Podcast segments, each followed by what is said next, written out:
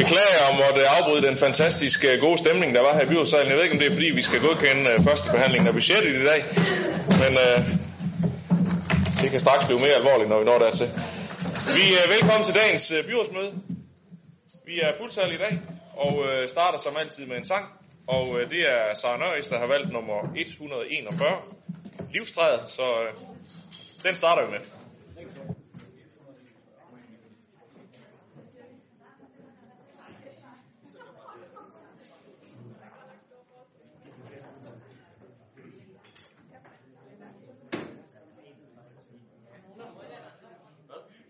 Det gør Jørgen, når han er klar.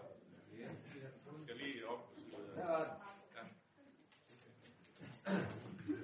Der er så meget, der kan trykke, gør en trist på. Se folk derude lykke, fra går går i stå. Lad dem lege i livstræets krone, lad dem føle, at livet er stort. Lad dem skue de blå horisonter, og himmelvælvingens port. Der er så mange uden uden ånd og uden liv. Folk fattige og arme, tænker kun på tidsfordriv. Lad dem lege i livstræets krone, lad dem føle, at livet er stort. Lad dem skue de blå horisonter,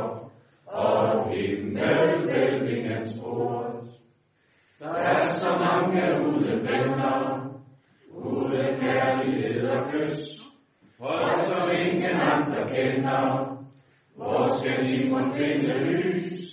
Lad dem lege i livstræets krone, lad dem føle, at livet er stort. Lad dem suge de blå horisonter, og himmelvælvingens port. Der er så hård en kamp om magten, alle kæmper for sig selv sagt dem, at de slår sig selv ihjel? Lad dem lege i livstræets krone, lad dem føle, at livet er stort. Lad dem skue de blå horisonter, og himmelvælvingens port. Der er så mange, der er slaver, længe faste job og tid. Hvorfor forbrug vores gaver, uden tanke, uden vid. Lad os sejle i livstræets trone. lad os føle, at livet er stort. Lad os skue de blå horisont.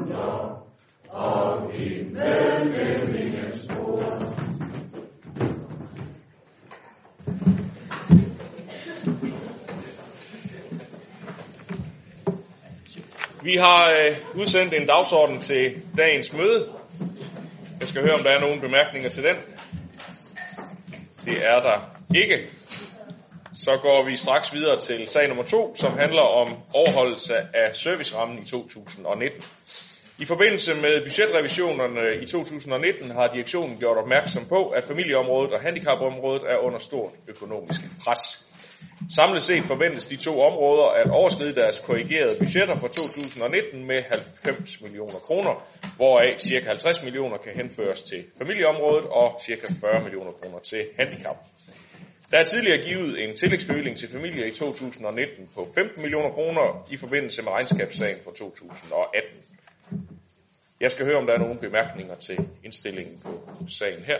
Det har Sara Nøjes. Værsgo, Sara. Jo, tak. Det er for så vidt ikke øh, bemærkninger til selve indstillingen. Øhm, Men jeg har svært ved at forstå... Og jeg tynder lige for mikrofonen også. Sådan. Jeg har lidt svært ved at forstå, øhm, hvorfor vi ikke kan få styr på det her område. Jeg synes øh, faktisk ikke, vi har lavet andet, i øh, specielt i Sociale Arbejdsmarkedsudvalget, men også generelt i hele byrådet, end at kigge på det her område de sidste år. Øh, med hensyn til bekymringen for at overholde servicerammen, der må jeg sige, at øh, jeg er faktisk flindrende ligeglad. Servicerammen og anlægsloft og alle de her ting, det er noget, der i min og enhedslistens verden er noget, fanden har skabt. Vores største ønske til de kommende finanslovsforhandlingerne er derfor, at øh, budgetloven skrottes. Vi kan jo se konsekvenserne nu, både her i Esbjerg, men også på landsplan. Så øh, derfor har jeg en opfordring. Kære Socialdemokrater, vil I ikke nok være søde og hjælpe med at lægge pres på forhandlingerne i, på Christiansborg nu her. I enhedslisten har vi i hvert fald gjort, hvad vi kan. Tidligere på ugen har jeg som kontaktperson, som det hedder i enhedslisten, for alle byråder fra enhedslisten i hele landet, sendt en henvendelse til vores forhandlere. Jeg håber, I vil være med til at gøre det samme. Ja, det er jo nok sådan, at vi ikke alle sammen er enige i alt i lovgivningen, der er i den her, det her land, men, men nogle af os føler sig så, så mere forpligtet til at leve op til den end andre, kan jeg forstå. Men øh, i hvert fald øh, er indstillingen jo her, at der reserveres øh, nogle midler øh, på grund af de her udfordringer. Og det hørte jeg ikke sådan ligefrem, du ville stemme imod, så, så det kan jeg så konstatere, at det er vi enige om. Vi går videre til øh, sag nummer 3, som handler om nye pris- og lønskøn for 2019. KL har udsendt øh, nye pris- og lønskøn for 2019 i september måned. Kommunen anvender KL's løn- og prisskøn, øh, og derfor er der foretaget en beregning over, hvilken konsekvens de nye skøn har for budgetterne for 2019, og det fremgår så af sagsfremstillingen. Jeg skal høre, om der er nogle bemærkninger til, at vi følger indstillingen her.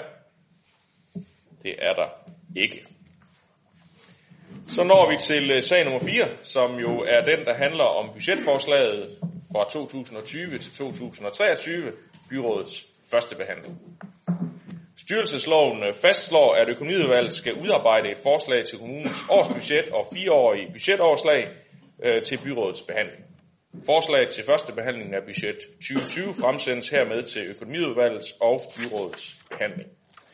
Budgetforslaget er baseret på sidste års budget og dets forudsætninger samt en revurdering, revurdering af disse.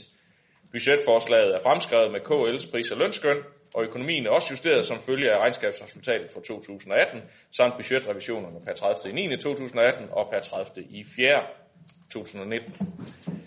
Årets økonomiaftale mellem regeringen og kommunernes landforening indgår en videre i det, i det økonomiske grundlag. Budgetforslaget hermed øh, er et udtryk for, hvad det koster at videreføre et uændret serviceniveau. Der plejer at være mange, som ønsker ordet her til øh, første behandling af budgettet, og øh, for at vi ikke øh, sådan skal markere lidt på skift, så har jeg sådan defineret rækkefølgen på forhånd. Øh, og det bliver sådan, at jeg selv starter, sagde hun, og så får øh, Søren Heidt Lambertsen på vegne af Socialdemokratiet ordet, Olfert Krog, Dansk Folkeparti, Diana Mose Olsen, SF, Henrik Valø, Borglisten, Majbrit Andrea Andersen, Konservative Folkeparti, Anne-Marie Geisler Andersen fra det Radikale Venstre, og til sidst Arne Øjs fra Enhedslisten. Og øh, herefter vil der selvfølgelig være mulighed for yderligere bemærkninger, hvis der er flere, der ønsker ordet. Så øh, nogle af jer læner godt tilbage og lyt lidt til øh, forskellige politiske hensigtserklæringer her i, i den næste tid. Nu vil jeg lige tage øh, en tår vand her, så vil jeg lige starte på et andet stykke papir. Og komme med mit indspark her i processen. For nu er vi på vej ind i processen med at få det kommunale budget på plads. Og vi ved på forhånd, at rammerne i år er lidt anderledes, end de plejer at være. Forløbet ligger senere for det første, og er mere komprimeret end normalt. Det er de, fordi vi har ventet på økonomiaftalen mellem KL og regeringen, som kom senere på grund af et sent folketingsvalg og en regeringsdannelse osv. Samtidig har direktionen forberedt os på, at øh, det bliver en vanskelig opgave, for vi har en økonomisk ubalance på ca. 150 millioner kroner. Jeg har bevidst valgt ikke at holde en lang tale, fuld af tal og økonomiske detaljer, så bare rolig, det kan I øh, slippe for i dag. Dem skal vi nok blive klædt grundigt på og navigere i i de kommende dage. Men i stedet vil jeg øh, koncentrere mig om lige at rise øh, de hovedpointer op, som øh, jeg vil opfordre til, vi alle holder os for øje, når vi hver især og i vores politiske grupper forholder os til direktionens forslag til budgettet og derefter går til forhandlingerne. Som det første vigtige budskab vil jeg rette opmærksomheden mod den vision 2025, vi vedtog i byrådet her før sommerferien. Temaerne i visionen er et klart udtryk for den retning, vi i byrådet har været fælles om at tegne for udviklingen af Esbjerg Kommunes velfærd og vækst frem mod 2025. Derfor er det naturligt og nødvendigt, at visionen er en hjørnesten i de prioriteringer, vi skal lave i budgettet. Flere borgere er en hovedoverskrift i visionen, og den ambition er ganske enkelt en must-win battle, som det hedder på nydansk. Borgerne bidrager med skatteindtægter, arbejdskraft, frivillighed, fællesskab og samspil, som alt sammen er grundlaget for, at vi overhovedet kan skabe velfærd og vækst. Derfor skal vi fokusere på de indsatser, der får nuværende borgere til at blive boende i Esbjerg Kommune, og der får nye borgere til at flytte hertil. Desværre må vi konstatere, at, der i, at det i den seneste tid er gået lidt den forkerte vej, hvad det angår. Og i de sidste syv kvartaler er vi faktisk blevet 730 borgere færre i Esbjerg Kommune. Vi er blevet overhalet af Vejle Kommune, så Esbjerg ikke længere har status som Danmarks femte største kommune. Ifølge prognoserne skulle det først være sket i øh, 2021, men øh, det er allerede sket nu, fordi indbyggertallet i Vejle Kommune er vokset hurtigere end forventet, og så er det så faldet lidt her hos os. Vi kan selvfølgelig glæde os over, at Esbjerg stadigvæk er klart landets femte største by, og som jeg sagde til min borgmesterkollega i fredags, så har vi selvfølgelig også stadigvæk et Superliga-hold, øh, som de jo måske drømmer lidt om i Vejle, men det kan vi nok ikke bruge så meget her i relation til den kommunale økonomi. Vision 2025 er den løftestang, vi skal bruge til at vende udviklingen og komme fra minus til plus. Overordnet handler det om, at vi skal arbejde endnu tættere sammen med uddannelsesinstitutionerne og erhvervslivet, så vi gør det attraktivt at studere, arbejde og forhåbentlig også bo i Esbjerg Kommune. Samtidig skal vi bakke op om det gode liv for borgerne med interessante muligheder for oplevelser og fællesskaber i fritids- og kulturlivet og sørge for, at vi har et spændende udbud af boliger og byggegrunde til ungdoms-, familie- og seniorlivet. Og på den måde er visionens indsats og hver især vigtige skridt på, vej, på vejen hen mod målet om flere borgere. Når det så er sagt, så vil øh, jeg minde om, at vi er i Vision 2025's første år, og vi kigger flere år frem i tiden. På den korte bane skal vi sørge for at lægge sporene til visionens langsigtede perspektiver, og vi skal huske, at visionens succes ikke kun handler om kommunale kroner i budgettet. Vi kan kun nå i mål, hvis vi løfter i flok og tænker samfundets ressourcer med ind i visionens indsatser. Det bringer mig videre til øh, det andet vigtige budskab for årets budgetproces. Og det handler ganske enkelt om at sætte tæring efter næring. Som politikere har vi selvfølgelig hver især, og som partier, mange mærkesager og ønsker for vores kommune. Men vi bliver simpelthen nødt til at lægge og være realistiske og ansvarlige for at få økonomien til at hænge sammen. Grundlæggende har vi fire store udfordringer, som samlet set giver en økonomisk ubalance på de her 150 millioner. For det første betyder den demografiske udvikling, at kommunen får flere børn og flere ældre, og begge hører til de grupper, der koster penge.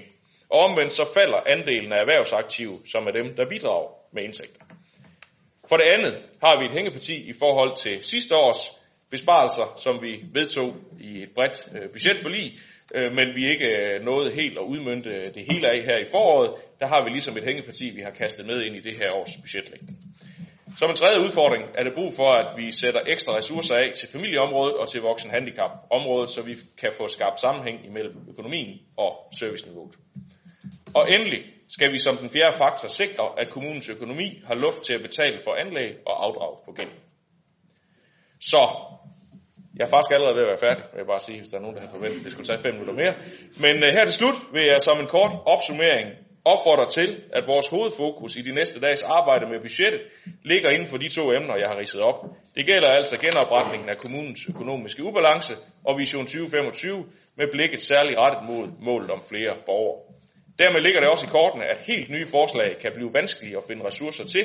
Det vil i hvert fald betyde, at vi skal finde besparelser for mere end de 3%, som ubalancen på de 150 millioner udgør af kommunens samlede ramme til service på 5,1 milliarder. Udfordringen er i forvejen, at vi skal flytte rundt på pengene, så nogle områder skal spare, for at andre kan få tilført, og hvis vi skal sætte nye initiativer i værk, ja, så skal vi flytte endnu flere penge fra andre områder. Derfor er det mit håb, at vi går til budgettet og forhandlingerne med en realistisk tilgang og en forståelse for opgaven. Vi skal have skabt et solidt og fornuftigt økonomisk fundament for Esbjerg Kommune, så vi de næste år kan bygge videre på byrådets fælles ambitioner for vækst og velfærd i Vision 2025. Og med det vil jeg runde min øh, indledende bemærkninger af her og øh, give ordet videre til Socialdemokratiet Søren Heide Lampersen. Værsgo, Søren. Tak skal du have, Jesper. Jeg er ikke sikker på, at jeg kan gøre det lige så kort. Socialdemokratiets vision er at udvikle Esbjerg Kommune i en økonomisk, social og miljømæssig balance. Her skal borgeren være i centrum lige meget, hvor borgeren er i livet. Om det er de første skridt i vuggestuen, eller når borgeren har gået 150 millioner skridt, og man er kommet til seniortilværelsen. Så det er vigtigt, så er det vigtigt, at man kan få den støtte og hjælp, som man har brug for, så livet kan give mening. Derfor har Socialdemokratiet Derfor, når Socialdemokratiet går ind ad døren til lokalet, lokale, hvor budgetforhandlingerne foregår, det er de her om bagved faktisk, ja, så er det med, med det forsigte, med, med det i sigte, at udvikle kommunen i den retning, som gør, at vi her i den her kommune kan leve trygt hele livet. For efterhånden et halvt år siden fik alle partier mulighed for at indsende fire budgetønsker, som ville blive bearbejdet af forvaltningen og efterfølgende indgå som bilag til førstebehandlingen. Vi valgte fire forslag, som vi mener er væsentlige elementer at arbejde med, hvis vi vil skabe en bedre kommune at vokse op i og at leve i. To af forslagene er udarbejdet i samarbejde med SF. De fire forslag er, at vi ønsker en tidligere og mere målrettet indsats for at få flere i beskæftigelse. Så har vi forslaget på vej, på vej mod minimumsnormeringer. Det tredje forslag er ændringer. Ændring af den maksimale tilladte klassestørrelse ved dannelse af nye klasser i indskolingen. Og det sidste forslag er aktiviteter for beboere på plejehjem samt visiterede borgere til dagcentre. En god beskæftigelsesindsats gør, at man kommer så hurtigt som muligt i arbejde. Igennem årene har mange tiltag været prøvet for at opfylde dette ønske. Her i kommunen er det lykkes at få mange af de, som er langtidsledige, i beskæftigelse. Det er sket efter en målrettet indsats, og det er denne indsats, vi nu foreslår, indsættes langt tidligere, end den gøres i dag. Vi vil gå efter at give den ledige de kompetencer, erhvervslivet efterspørger. Så undgår den ledige nemlig at blive lang langtidsledig, inden den store indsats gøres. Og erhvervslivet efterspørgsel til gode ses. Så, så dette forslag er ikke bare en økonomisk gevinst for kommunen, men også for erhvervslivet, og ikke mindst en gevinst for den ledige, som nu hurtigere kommer ud af det tomrum, det er at stå uden arbejde. Det er bedre at forebygge, end at behandle. Det kan vi alle sammen vist være enige om. Derfor bringer vi også to forslag med ind til budgettet, som skal gøre det mere trygt at være barn i Esbjerg Kommune, og sørge for, at man kan trives og være med til at skabe en tryggere dagligdag.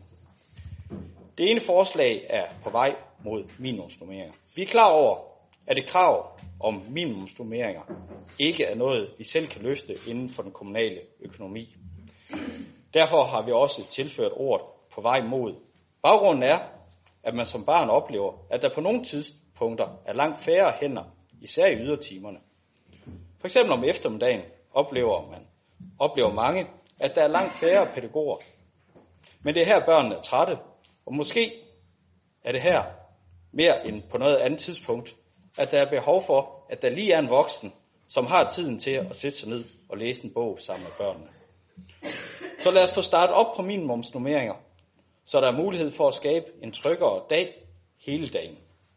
Heldigvis har vi siden vi lavede det forslag fået en ny regering, som også vil arbejde på at indføre minimumsnormeringer.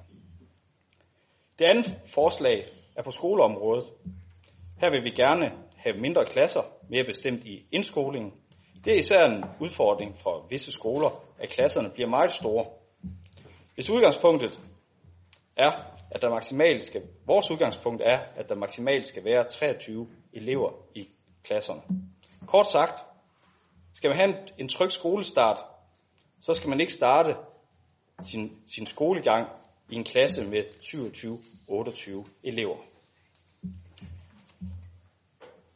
Vi arbejder faktisk rigtig meget i Danmark. Faktisk så meget, at vores børnefamilier oplever det næsthøjeste arbejdspres i Europa. Kun marginalt overgået af Sverige. Samtidig har vi den højeste pensionsalder i Europa. Derfor må vi være særdeles omhyggelige med at passe på hinanden og stille krav til, og stille krav til, at det man får til gengæld for de mange arbejdstimer, man har på arbejdsmarkedet, også, at man også kan få den hjælp, man har brug for. For Socialdemokratiet er det derfor vigtigt at have den enkelte borger og familie i centrum, når vi sætter os til forhandlingsbordet. Kort sagt handler det om at skabe tryghed i hverdagen for alle i Esbjerg Kommune. Og selvom man er blevet senior plus eller har et handicap, skal man stadig kunne have et aktivt liv her i kommunen, hvor man kan knytte sociale bånd, træne hjernen og musklerne i kroppen. Derfor har vi også indsendt et forslag, som skal forbedre de muligheder, man for eksempel har med en mere integreret løsning mellem dag, øh, plejehjem og dagcenter. For os er fællesskabet et helt essentielt byggesten for vores samfund og vores kommune. Derfor prioriterer vi også fællesskabet, så der skabes tryghed for den helt almindelige borger. Nogle er født og opvokset i kommunen, andre er kommet, andre er kommet hertil, måske med en helt anden baggrund og en helt anden kultur. Men lige for alle skal det være at få de muligheder, som gør, at man kan udleve sit liv, som man selv ønsker det. Desværre er kommunens økonomi under pres.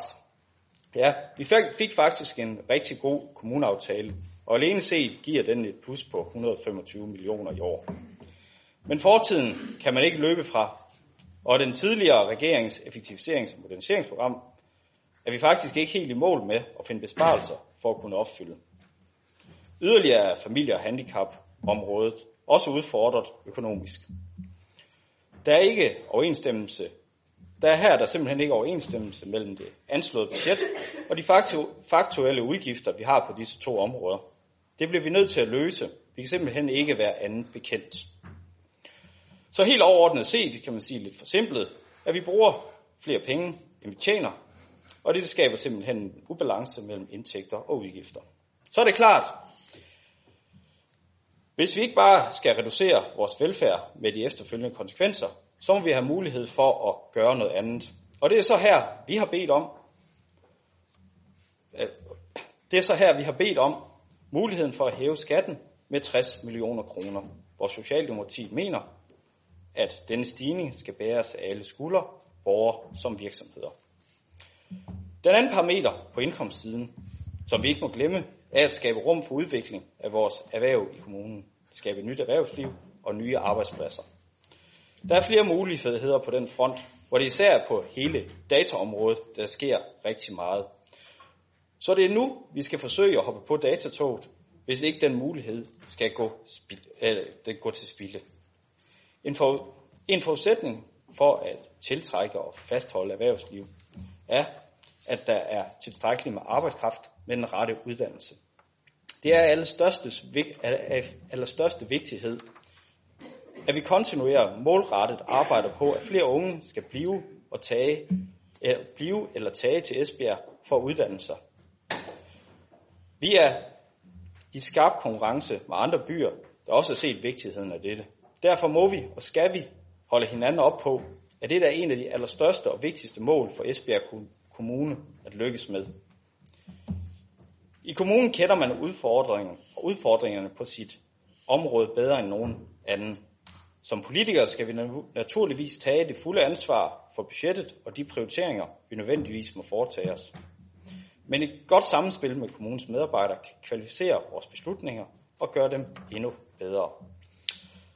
Trods en meget smal tidsramme til budgetforhandlingerne, er Socialdemokratiet klar til at inddrage de kommunale medarbejdergrupper i budgetarbejdet og høre personalets vurdering af konsekvenserne af de ændringsforslag, der måtte komme. Med disse ord er Socialdemokratiet klar til at indgå i forhandlingerne om det kommende års budget. Tak for opmærksomheden. Tak for det, Søren. Det var næsten øh, samme længde. Lidt længere måske. Næste øh, mand på podiet er Olfer Krog. Værsgo. Tak. Det bliver så noget kort. Misforholdet mellem indtægter og udgifter i Esbjerg Kommune betyder, at de forestående budgetforhandlinger bliver med store politiske udfordringer. Men som folkevalgte må vi også vise ansvar ved at stå bag de svære beslutninger. Der skal altså igen i år spares for at få et budget i balance. Men det er jo i længden ikke en farbar vej, hvis serviceniveauet herved bliver så lavt, at færre vil bo eller bosætte sig i kommunen. Vi kan ikke kun spare os ud af problemerne, men skal derimod blandt andet tage imod invitationen fra erhvervslivet om i samarbejde at øge bosætningen i kommunen ved at hæve Esbjergs placering som studieby, i det uddannelse kan være et effektivt redskab for bosætning. Det vil kræve en investering men det støtter Dansk Folkeparti. Dansk Folkeparti havde ved sidste års budget et ønske om, at der blev afsat penge til udarbejdelse af en analyse og handleplan for indsatser inden for mental sundhed. Analysen er nu lavet, og derfor foreslår vi, at der afsættes penge til udarbejdelse af en handleplan, som skal indeholde indsatser og tilbud til især børn og unge. I det forsker på VIVE mener, at mistrivselssymptomer i ungdomsårene har tæt sammenhæng med, om de unge gennemfører deres uddannelse, kommer på før, kommer på overførselsindkomst eller får psykiske lidelser som voksne. Økonomien er meget stram i år, men Dansk Folkeparti mener stadig, at vores ældre og svage medborgere skal sikres et værdigt og trygt liv med anstændig pleje, omsorg og praktisk bistand.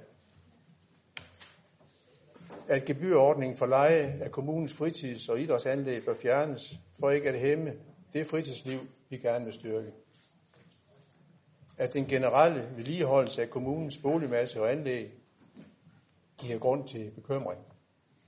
At studerende og pensionister som en forsøgsordning skal kunne køre gratis i de kommunale busser på visse strækninger. Dansk Folkeparti mener, at der flere steder i de kommende budgetforhandlinger, hvor der bliver mulighed for besparelse og omlægning, omlægninger. Men det bliver først meldt ud, når øh, vi har læst forvaltningsbudget i balance. Tak. Tak for det. Så er det Diana Mos Olsen fra SF. Jamen tak for det. Jamen, øh, jeg vil sådan set ønske, at jeg kunne holde en tale om de mange forskellige velfærdsløft, øh, som SF vil kæmpe for, øh, uden først at skulle bevæge mig ind på det nok mest dystre emne, der kommer til at overskygge desværre en hel del i år. Fordi der bliver endnu en gang tale om et besparelsesbudget, et budget, hvor medarbejdere og ledere allerede nu i månedsvis har udarbejdet det ene spareforslag efter det andet, for at, kunne med, for at kunne komme med et budget i balance, som vi senere skal forhandle ud fra. Og desværre for SF, og egentlig vel også for kommunen, sikkert det ene uspiselige forslag efter det andet. Det er jo ikke fordi, der bevidst arbejdes med forslag, der er uspiselige, vil jeg bare lige skynde mig lidt at sige, men simpelthen fordi, der ikke er flere lavt hængende eller højt hængende for den sags skyld frugter at hente. Så vi skal til den igen. Hvordan kan vi få indtægter og udgifter til at balancere? For det viser sig nemlig endnu en gang at volde os voldsomme problemer. Vi er nok mange, der havde håbet på en god kommuneaftale. Og umiddelbart så, så det jo rent faktisk også ud til, at vi fik 125 millioner kroner mere alene i 2020.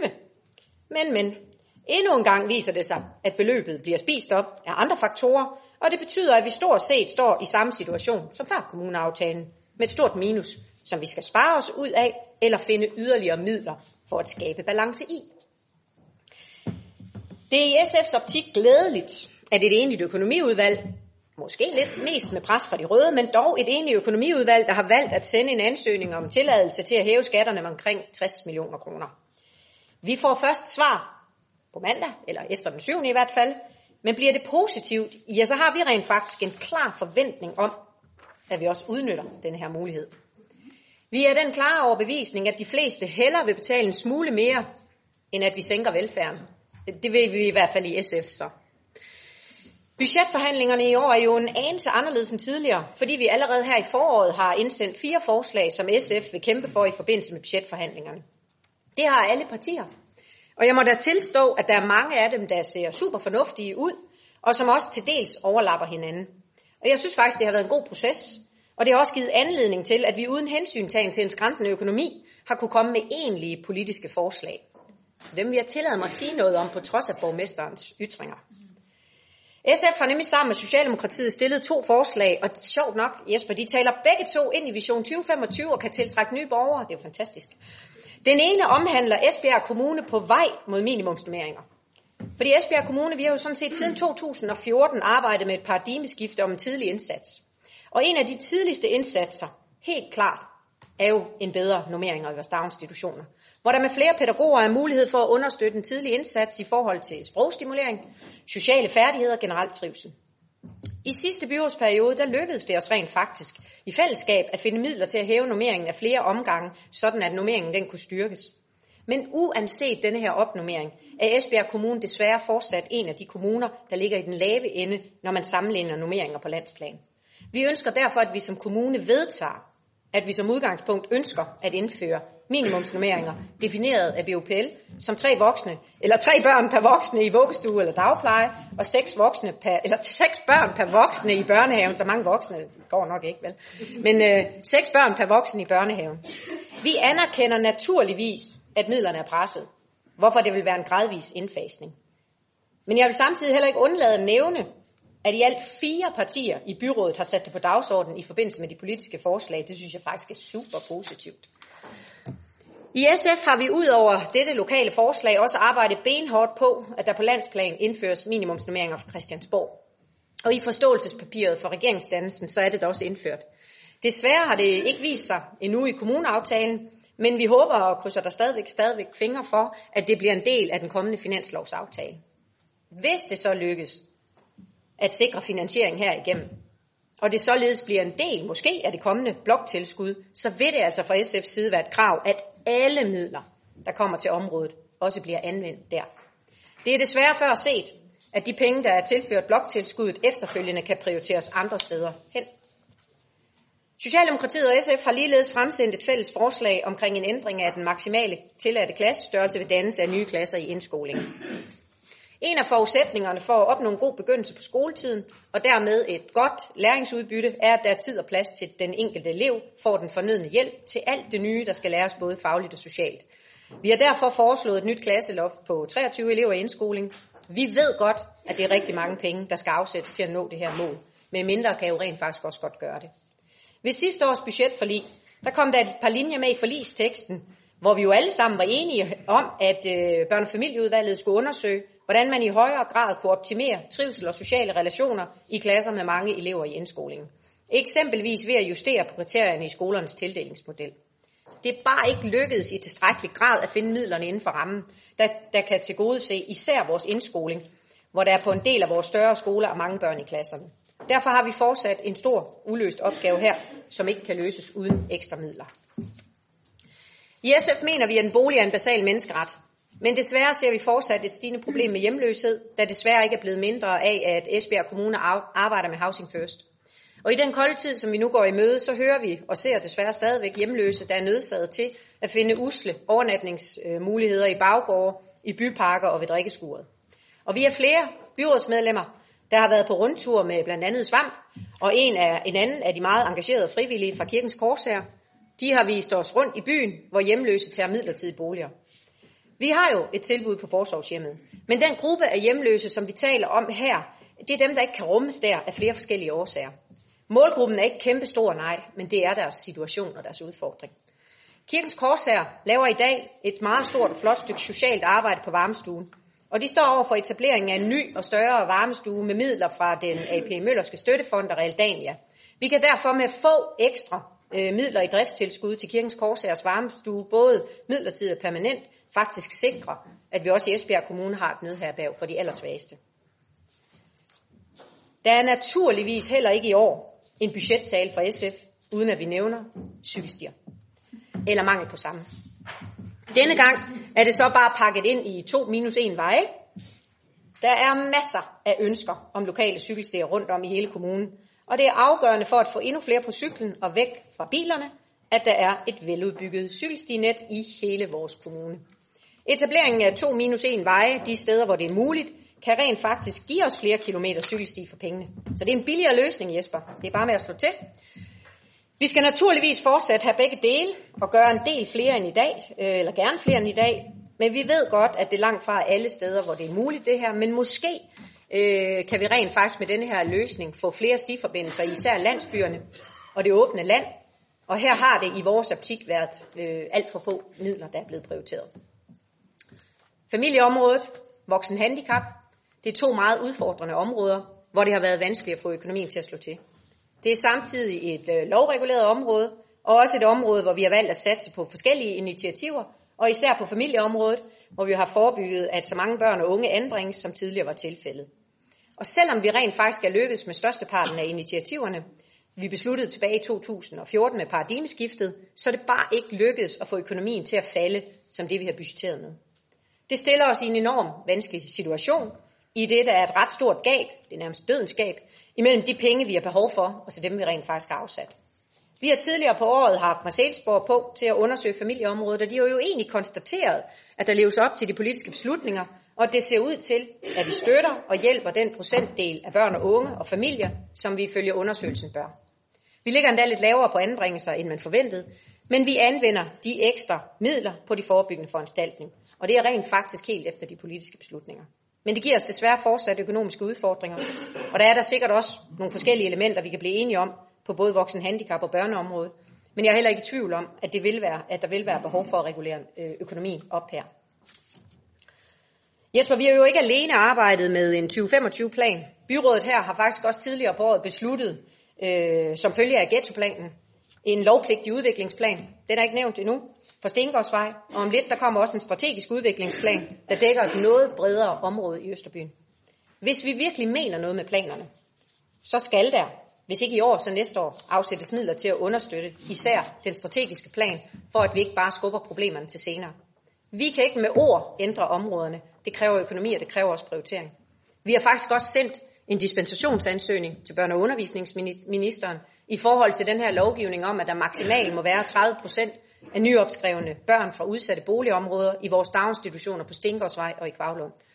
I ansøgningen der er der rent faktisk skitseret nogle afledte udgifter, blandt andet til etablering af skovbørnehaver og en ny daginstitution. Det skal der naturligvis afsættes midler til i det kommende budget.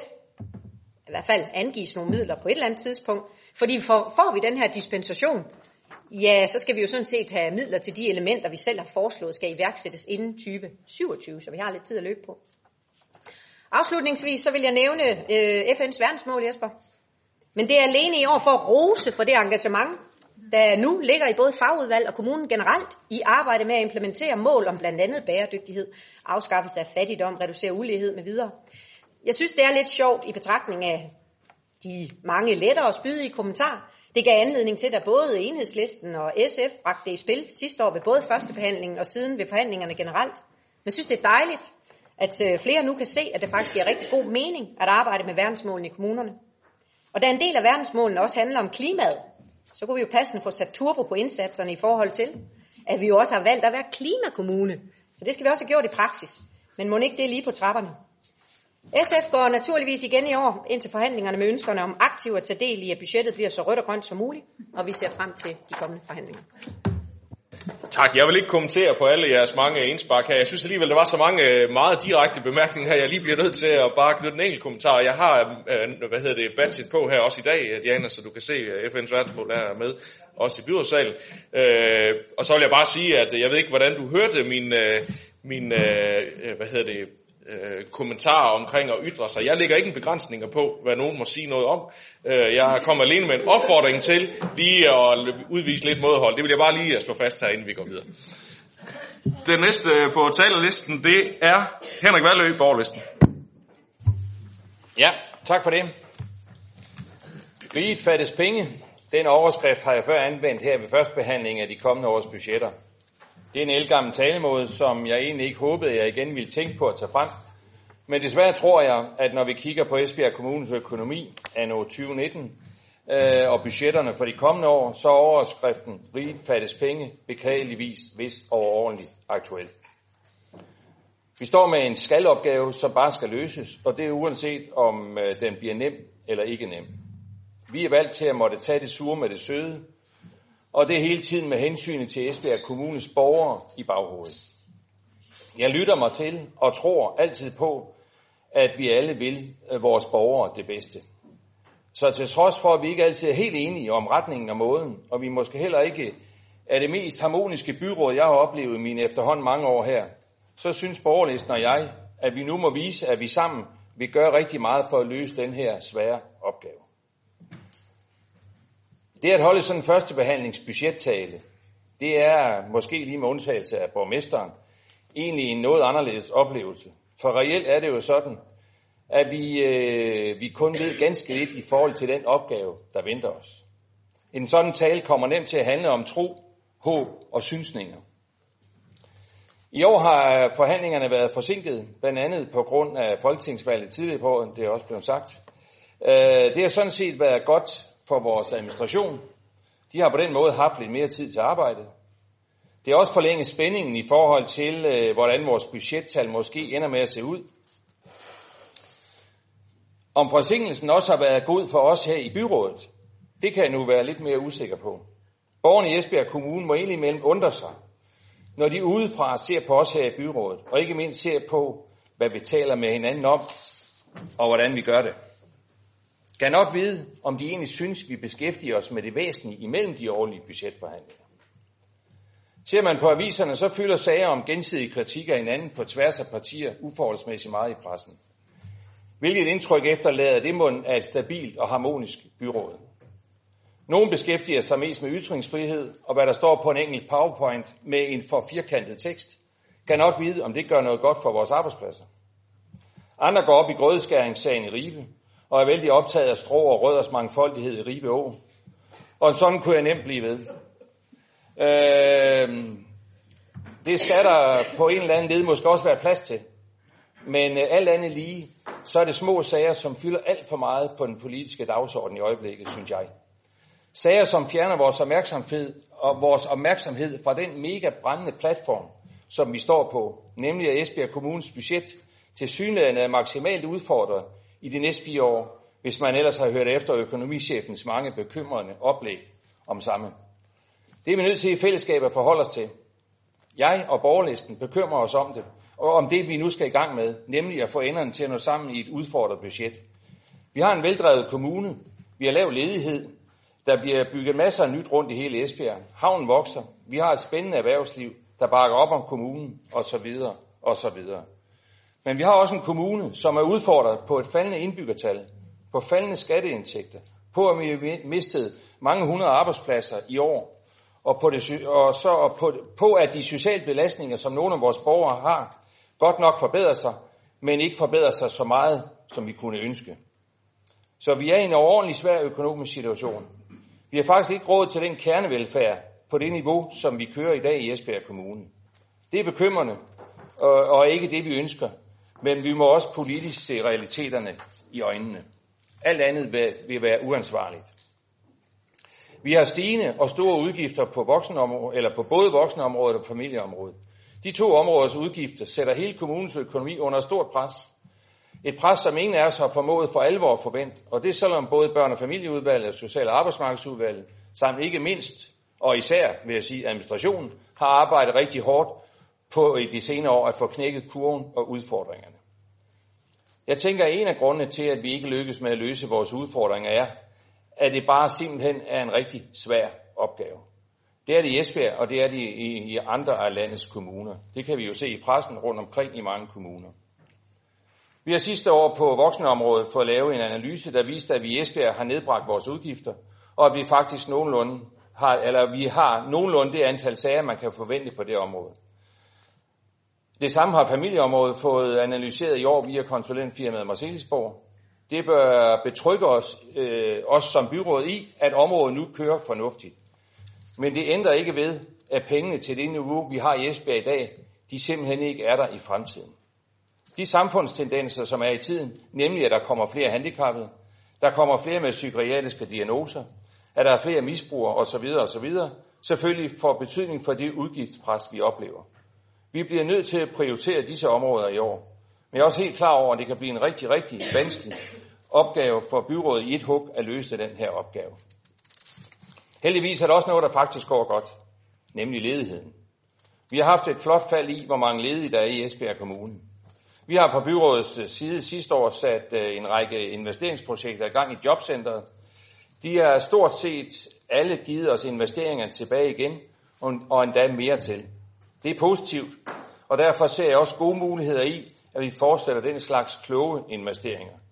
I den forbindelse har borgerlisten stillet to forslag til lignende investeringsprojekter, som forhåbentlig vil kunne have samme effekt for både borgere og jobcenter i kommune. Men også beskæftigelsesområdet er under pres. Andre kommuner har en lavere ledighed end Esbjerg, og det koster. Beskæftigelsestilskuddet er et dyrt bekendtskab, og vi taber penge på den udligning. Jeg vil egentlig gerne ved lejlighed invitere hele byrådet ned øh, på jobcenteret til sådan et dating arrangement. Det kunne der måske være nogen, der er interesse i. Det er altså et jobdating arrangement, som holdes på jobcentret hver den første fredag i måneden. Det er simpelthen en fornøjelse at opleve, hvordan ledige og virksomheder på disse dage i stor stil finder hinanden. Vi har jo som partier og lister, som der, tidligere, der også andre har sagt, i år kunne komme med forslag eller idéer og ønsker til et kommende budget, og både dem og andre emner vil jeg naturligvis i den udstrækning, det, det bliver muligt, gerne bringe frem i budgetforhandlingerne. Jeg håber, at vi som samlet byråd i år kan finde hinanden igen i, for, i budgetforhandlinger.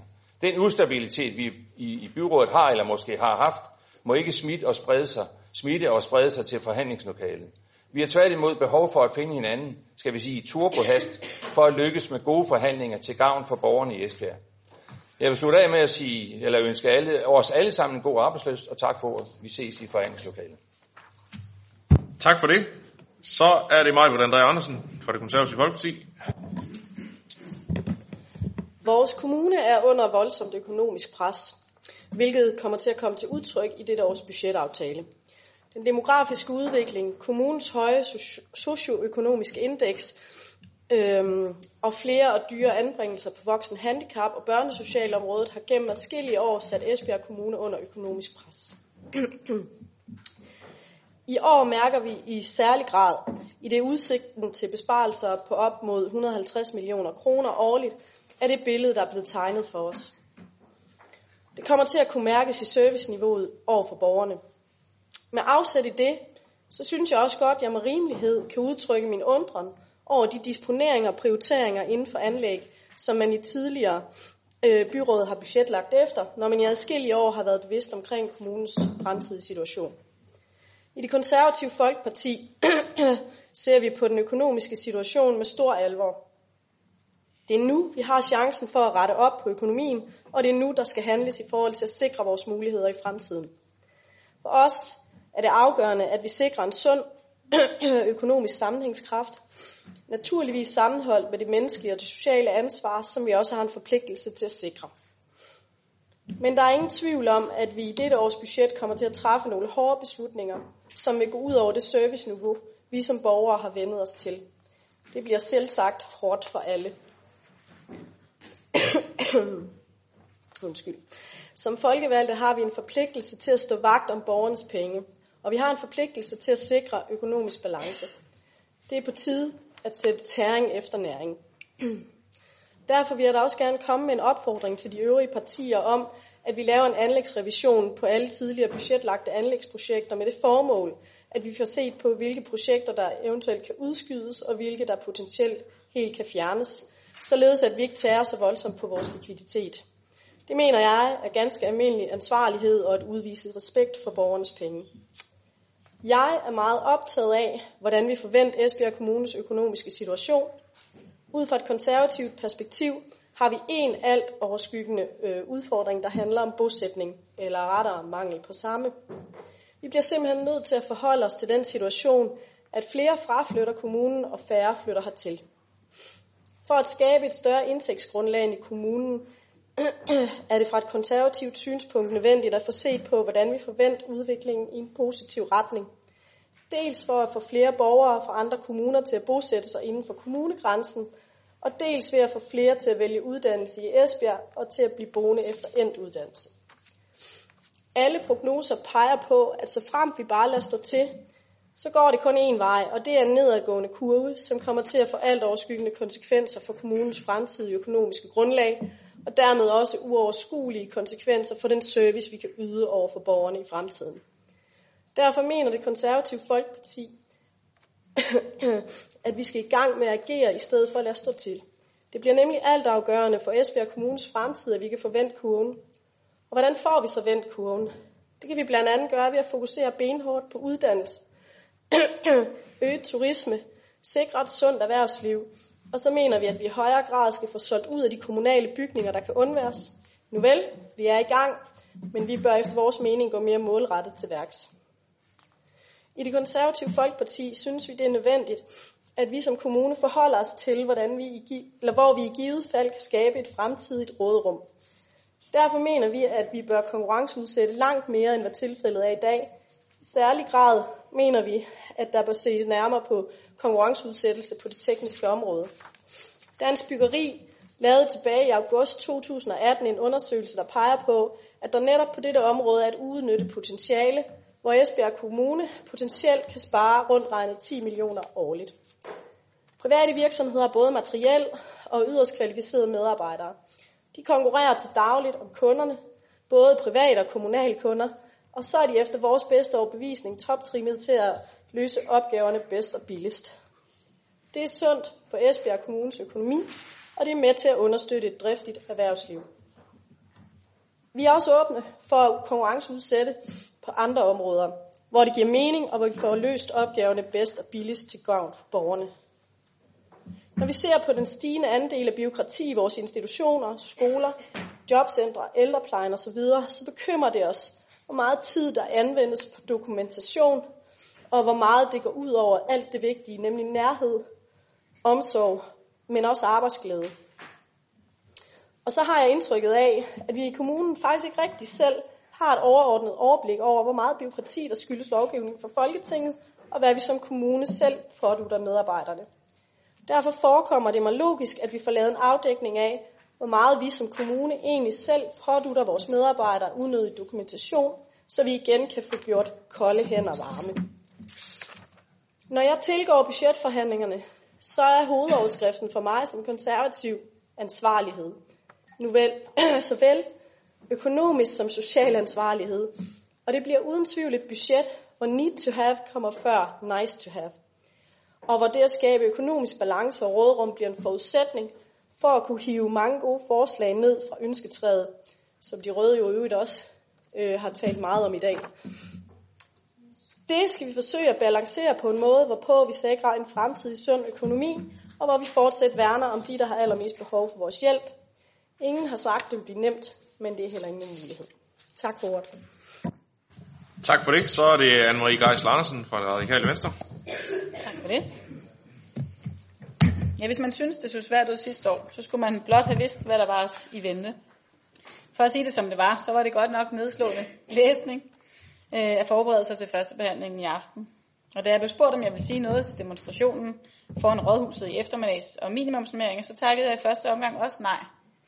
Også selvom fri ytringer, parentes bemærket, jo ikke koster noget. Og min tale blev kort, ligesom budgettagen i aften heller ikke bliver helt så langt, som den kunne være.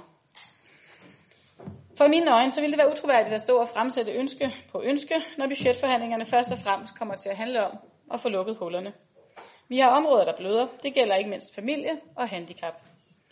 I Radikale Venstres optik, der kan vi ikke blive ved, eller dog ikke blive ved at lukke hullerne her. Vi bør gå efter at finde en langsigtet løsning.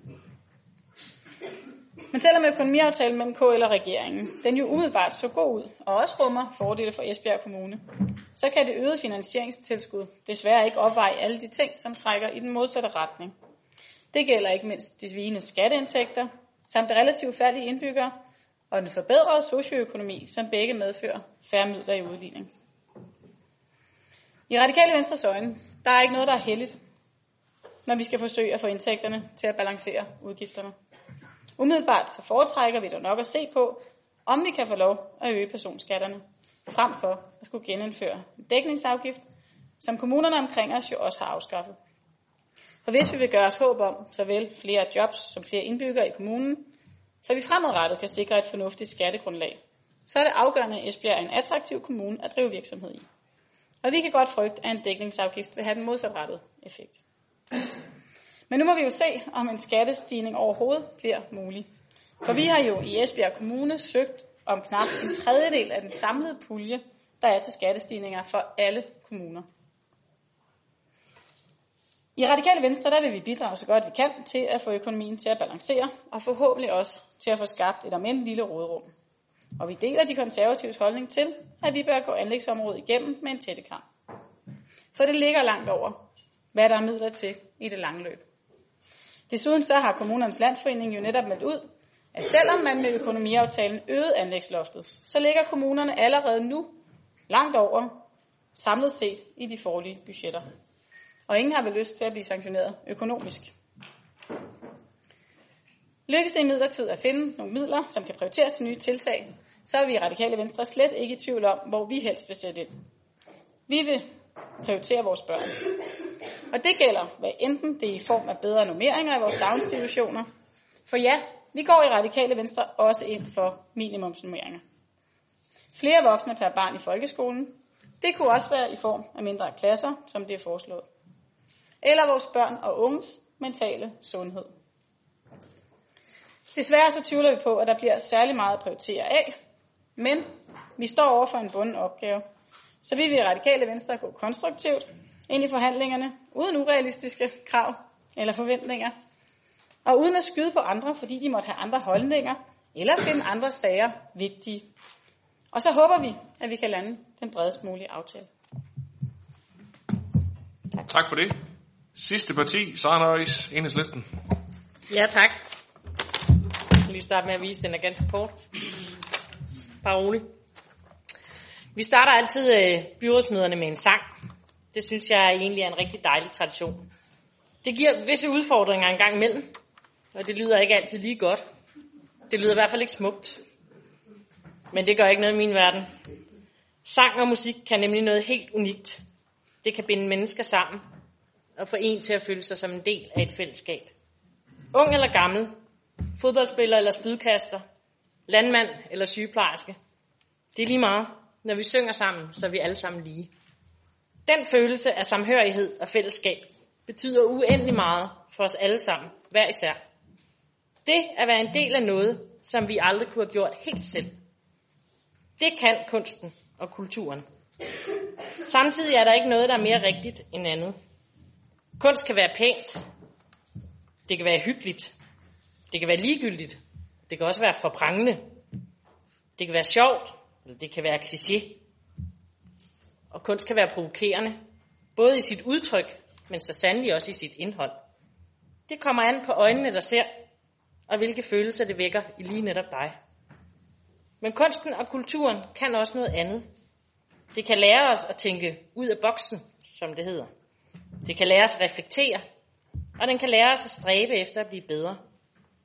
Præcis de egenskaber, som vi så brændende ønsker, at alle børnene i vores kommune besidder, så de kan klare, så de kan klare sig godt i deres liv. Præcis de egenskaber, som er så eftertragtede, både på det danske og det internationale arbejdsmarked. Præcis de egenskaber, der gør en god iværksætter. Og så tilbage til det med sangen. Jeg var også så heldig, at det, det var min tur til at vælge sang før byrådsmødet. Og valget faldt på en sang, som vi har sunget herinde før for et par år siden. Dengang var det sjovt nok også mig, der valgte den. Ikke fordi jeg egentlig havde nogen illusioner om, at det ville lyde hammerne godt af den grund, men fordi jeg synes, det er en dejlig, livsbekræftende sang. Nogle mener, at teksten er selvfed og frelst. Andre mener, at den er smuk. Jeg mener, den siger noget om det at være en del af et fællesskab. Hvor vigtigt det er at sætte sig selv til side og lade andre komme frem. Verden bliver ikke et bedre sted af, at du hævder dig selv over for andre. I de fire første omkvæd synges, lad dem lege i livstræets krone. Og så slutter vi af med at synge, lad os lege i livstræets krone. Der opfordres altså til, at vi er sammen om udfordringerne, og ikke lader nogen stå alene, uden varme, kærlighed og kys. Præcis den opfordring vil jeg derfor på enhedslistens vegne gerne viderebringe til budgetforhandlingerne. Udfordringer er der nemlig rigeligt af, det har vi jo hørt alle andre tale om, men i enhedslisten tror vi på, at det er muligt at gøre livet lidt varmere og lidt mere fyldt med kærlighed for alle kommunens borgere, hvis vi tør satse lidt mere på kulturen. For kulturen giver ikke kun fede oplevelser, men er med, men er med til at danne og uddanne mennesker. Så med håbet om nogle budgetforhandlinger, der bliver fulde af kærlighed og varme, takker jeg for ordet for denne gang. Tak for det. Det var da en fantastisk afrunding, Sara. Det er jeg nødt til lige at komplimentere dig for. Øh, nu øh, skal vi jo øh, kigge ind i forhandlingerne her, og man kan sige, at hvis vi skal synge i et fælles kor, så er det jo fint, at vi synger med hver vores næb, men øh, hvis vi alle sammen gør det sammen, så kan det jo være, at vi kan få en øh, rigtig flot klang ud af det. Nå, nu skal jeg ikke øh, køre mere rundt i den øh, metafor. Men øh, i hvert fald øh, konstatere, at øh, vi har fået lidt forskellige øh, meldinger fra, de, fra partierne, og alle har i talsat øh, deres, øh, deres særlige øh, ønsker og tilgang til budgettet. Jeg håber, at jeg også, I også mener det oprigtigt, når I alle sammen sagde, at I ser frem til forhandlingerne, og at vi nu konstruktivt kan sætte os sammen i de kommende dage. Det bliver ikke, absolut ikke nogen nem opgave, men øh, det er jo lidt en bunden opgave, og øh, det håber jeg på et øh, godt forløb, så vi kan stå her om en måneds tid og have et, øh, et bredt funderet budget, som mange, helst alle, kan samles om. Så med det vil jeg hermed øh, konstatere, at vi kan øh, godkende første behandlingen af budgettet og videresende det til de kommende forhandlinger. Og så en anden behandling senere hen. Vi går videre i teksten. Nu kommer der en række sager fra de tekniske udvalg. Det første handler om en øh, ansøgning fra Botanisk Forening om optagelse i det rådgivende udvalg for Vadhavet. En sag, der har været i plan- og miljøudvalget, så det er formanden derfra, der får ordet. Værsgo, Karen Sandrini. Det rådgivende udvalg for Vadhavet har modtaget en ansøgning fra Botanisk Forening om optagelse som medlem. Foreningens formål er inden for udvalgets interesseområde. På den baggrund indstiller vi, at Dansk Botanisk Forening optages som medlem af det rådgivende udvalg for Vadhavet. Det var kort og præcist, og der er ikke øh, andre, der er bedt om ordet, så det er hermed det, vi gør. Preben, nu skal du være stille, så vi kan håndtere. Ja, det er lang tid, jeg ved det godt, men øh, det er vi altså nødt til i dag. Vi går videre til sag nummer 6, som også er en sag fra Plan- og Miljøudvalgets vedtagelse af kommuneplan, ændring omkring oversvømmelsesudpegning. Værsgo, Karen, du får ordet igen. Tak. I forbindelse med udarbejdelsen af forslag til lokalplan for den centrale del af Esbjerg er der vurderet, at der skal ske en udpegning af området som værende i risiko for oversvømmelse på grund af klimaforandringer. Den geografiske afgrænsning af det udpegede område og udarbejdelsen af retningslinjer for lokalplanlægning er foretaget i samarbejde med din forsyning. Forslaget til, kommun, til kommunplanlægning har været i 8 ugers offentlig høring. Der er ikke indkommet bemærkninger. Plan- og Miljøudvalget og Økonomiudvalget indstiller til byrådet, at kommunplanændring nummer 2019 prik 26 Esbjerg By oversvømmelsesudpegning vedtages. Det er der heller ikke nogen, der har bedt om ordet til, så det har vi hermed også gjort. Så når vi til sag nummer 7, som handler om øh, en lokalplan og tilførende miljørapport for en del af den indre by i Esbjerg. Også en sag for planen i. Værsgo, Karen. Tak. Sagen her drejer sig om kommuneplanændring og lokalplan for en del af den indre by i Esbjerg med tilhørende miljørapport. Planforslagene dækker en større del af den indre by i Esbjerg og er med til at sikre den bymæssige udvikling, der svarer til de visioner, vi har for byliv, aktivitet og fortætning i den indre by. Planforslagene har været i offentlig høring i 8 uger, og i den forbindelse er der kommet 17 bemærkninger i lokalplanen. Bemærkningerne drejer sig hovedsageligt om lokalplanens afgrænsning, Øh, påvirkning af bymiljø, når der gives mulighed for at bygge op til fem etager, om kravene til placering, udformning af altaner og kravene til de bevaringsværdige bygninger i området. Plan- og Miljøudvalget og Økonomiudvalget indstiller til byrådet, at planerne vedtages med de ændringer, der fremgår af, af sagsfremstillingen og notatet med vurdering af bemærkninger til lokalplanen. Et flertal i Plan- og Miljøudvalget bestående af V og DF ønsker desuden indført bestemmelser om muligheden for at anvende træ aluvinduer i alle kategorier i bevaringsværdige bygninger. Og med borgmesterens tilladelse vil jeg gerne knytte et par ord til okay. DF og V's ønske til at benytte sig af træ aluvinduer i alle kategorier af bevaringsværdige bygninger. Er det okay? Yes. Der er jo mange måder at passe på vores kulturmiljøer og huse med bedre byggeskik, bedre byggeskik, som heldigvis præger vores byer i Esbjerg Kommune. Købere af huse kan passe dem, eller ejere af huse kan passe godt på dem. Bevarende lokalplaner kan blive vedtaget, så der ikke er tvivl om, hvordan vi bevarer vores kulturmiljø. Politikere kan også tage valg, som kan tilgodese enkelte personer i deres valg af materialer. Et valg, som kan have betydning for bykvaliteten. Vi taler om vores perler i byen, og Esbjerg by skal ikke undervurderes i denne sammenhæng. Vi har allerede i bymidteplanen givet mulighed for, at der kan ved huse med bevaringsværdig, med, undskyld, med bevaringsværdig fra 4 til 7 ansøges om andre vinduer. mens vi i den grad skal passe bedre på vores guldgruppe i bevaringsværdige huse, som ligger fra 1 til 3. Og her kan man umiddelbart ikke få lov. I 2013 der lod man aftalen om lokalplan øh, 204-1 være bærende i beslutninger. Altså man lavede et administrationsgrundlag, som fungerede rigtig godt. Nu ønsker DF og V, at man skal søge og har mulighed for at få lov til at bruge tre aluvinduer i vores guldgruppe af huse. Altså i alle kategorier. Øhm, så kære DFV. det her det er et opgør mod smagens forfald. Øh, en kamp mod wannabe-vinduer, som jeg kalder dem for. Øhm, og øh, vi ved godt, at der har været turbulent i den blå gruppe. Det står der i hvert fald i avisen. Øh, og jeg ved ikke, om det her det har været et led i jeres parterapi, at I skulle imødekomme DFV. Øh, men jeg håber i hvert fald, at I kan ændre øh, forslaget øh, til det oprindelige. Det her, det kan vi i hvert fald ikke imødekomme, som det er her. Nu øh, er det ikke sådan noget, vi gør meget brug af i den blå lejr, det der med parterapi, men vi taler med hinanden indimellem, og det, øh, det har vi gjort øh, af flere omgange, og det har vi også øh, gjort øh, i den her sag.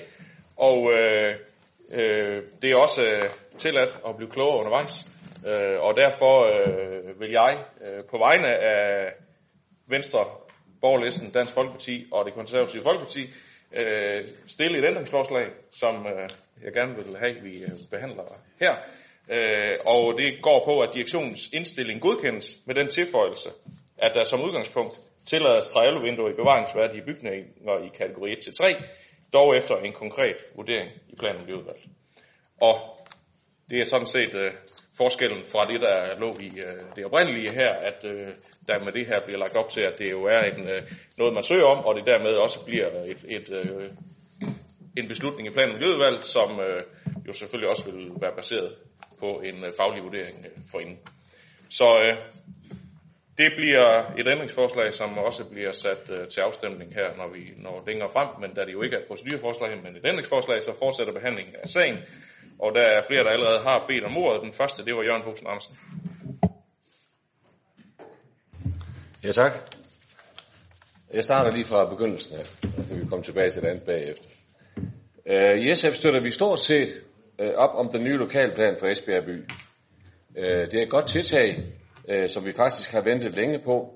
En af grundene til, at den lokalplan er mere samlende og afløser øh, øh, de 34 nugældende planer, det er en væsentlig grund til, at vi synes, det er rigtig godt.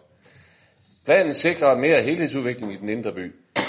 Åbning af sidegaderne er også et godt tiltag, der giver mulighed for mere liv og levende aktiviteter. Planen skaber også mulighed for udvikling af mere byliv, for eksempel med små levende pladser eller oaser, der kan gøre øh, bylivet mere spændende og afvekslende. Butikstød er jo i dag en øh, udfordring i mange byer, og også i Esbjerg. Derfor skal der tænkes i nye baner, for at byens gader kan bruges til andet end bare butikker, så øh, bylivet på den måde bliver styrket. I dag er det ikke kun handel og butikker, det drejer sig om nemlig. Det er lige så meget samvær og mulighed for at mødes på steder i byen, øh, øh, der taler. Små scene, legemuligheder for børn, caféliv og grønne områder er vigtige parametre. Planen sikrer også mulighed for at bygge op til fem etager, og så synes vi også, at det er vigtigt, at gårdrummene, øh, øh, altså at de, at de friholdes for ny bebyggelse. Og endelig, de særlige bestemmelser for bevaringsværdige bygninger. Planen ændrer ikke på, hvad der kan rives ned, da alle nedrivninger skal have en dispensation fra lokalplanen. På den måde er de bedre sikret, end de er i dag. Og når vi snakker bevaringsværdige bygninger, og det er vi i SF ikke enige med Venstre og Dansk Folkeparti, som øh, i at trævinduer øh, øh, øh skal udskiftes med tre aluvinduer øh, i kategori 1-3. Øh, det synes vi ikke om. Vi synes, det vil være et overgreb på disse bygninger, da det slet ikke passer ind i den gamle byggestil, og ligeledes vil forringe disse bygningers arkitektoniske værdi. Så øh, vi kan stemme for planen med undtagelse af det med tre aluvinduer, og vi synes heller ikke, at det er rimeligt, at man hver gang der er øh, en sag, skal se at behandle den individuelt. Så vi, vi vil øh, øh, gerne have, at det bliver sådan, at det bliver trukket tilbage, sådan at vi alle øh, altså bygger øh, i almindelige træ til øh, et kategori 1 til 3. Tak for det. Hans K. Sønderby.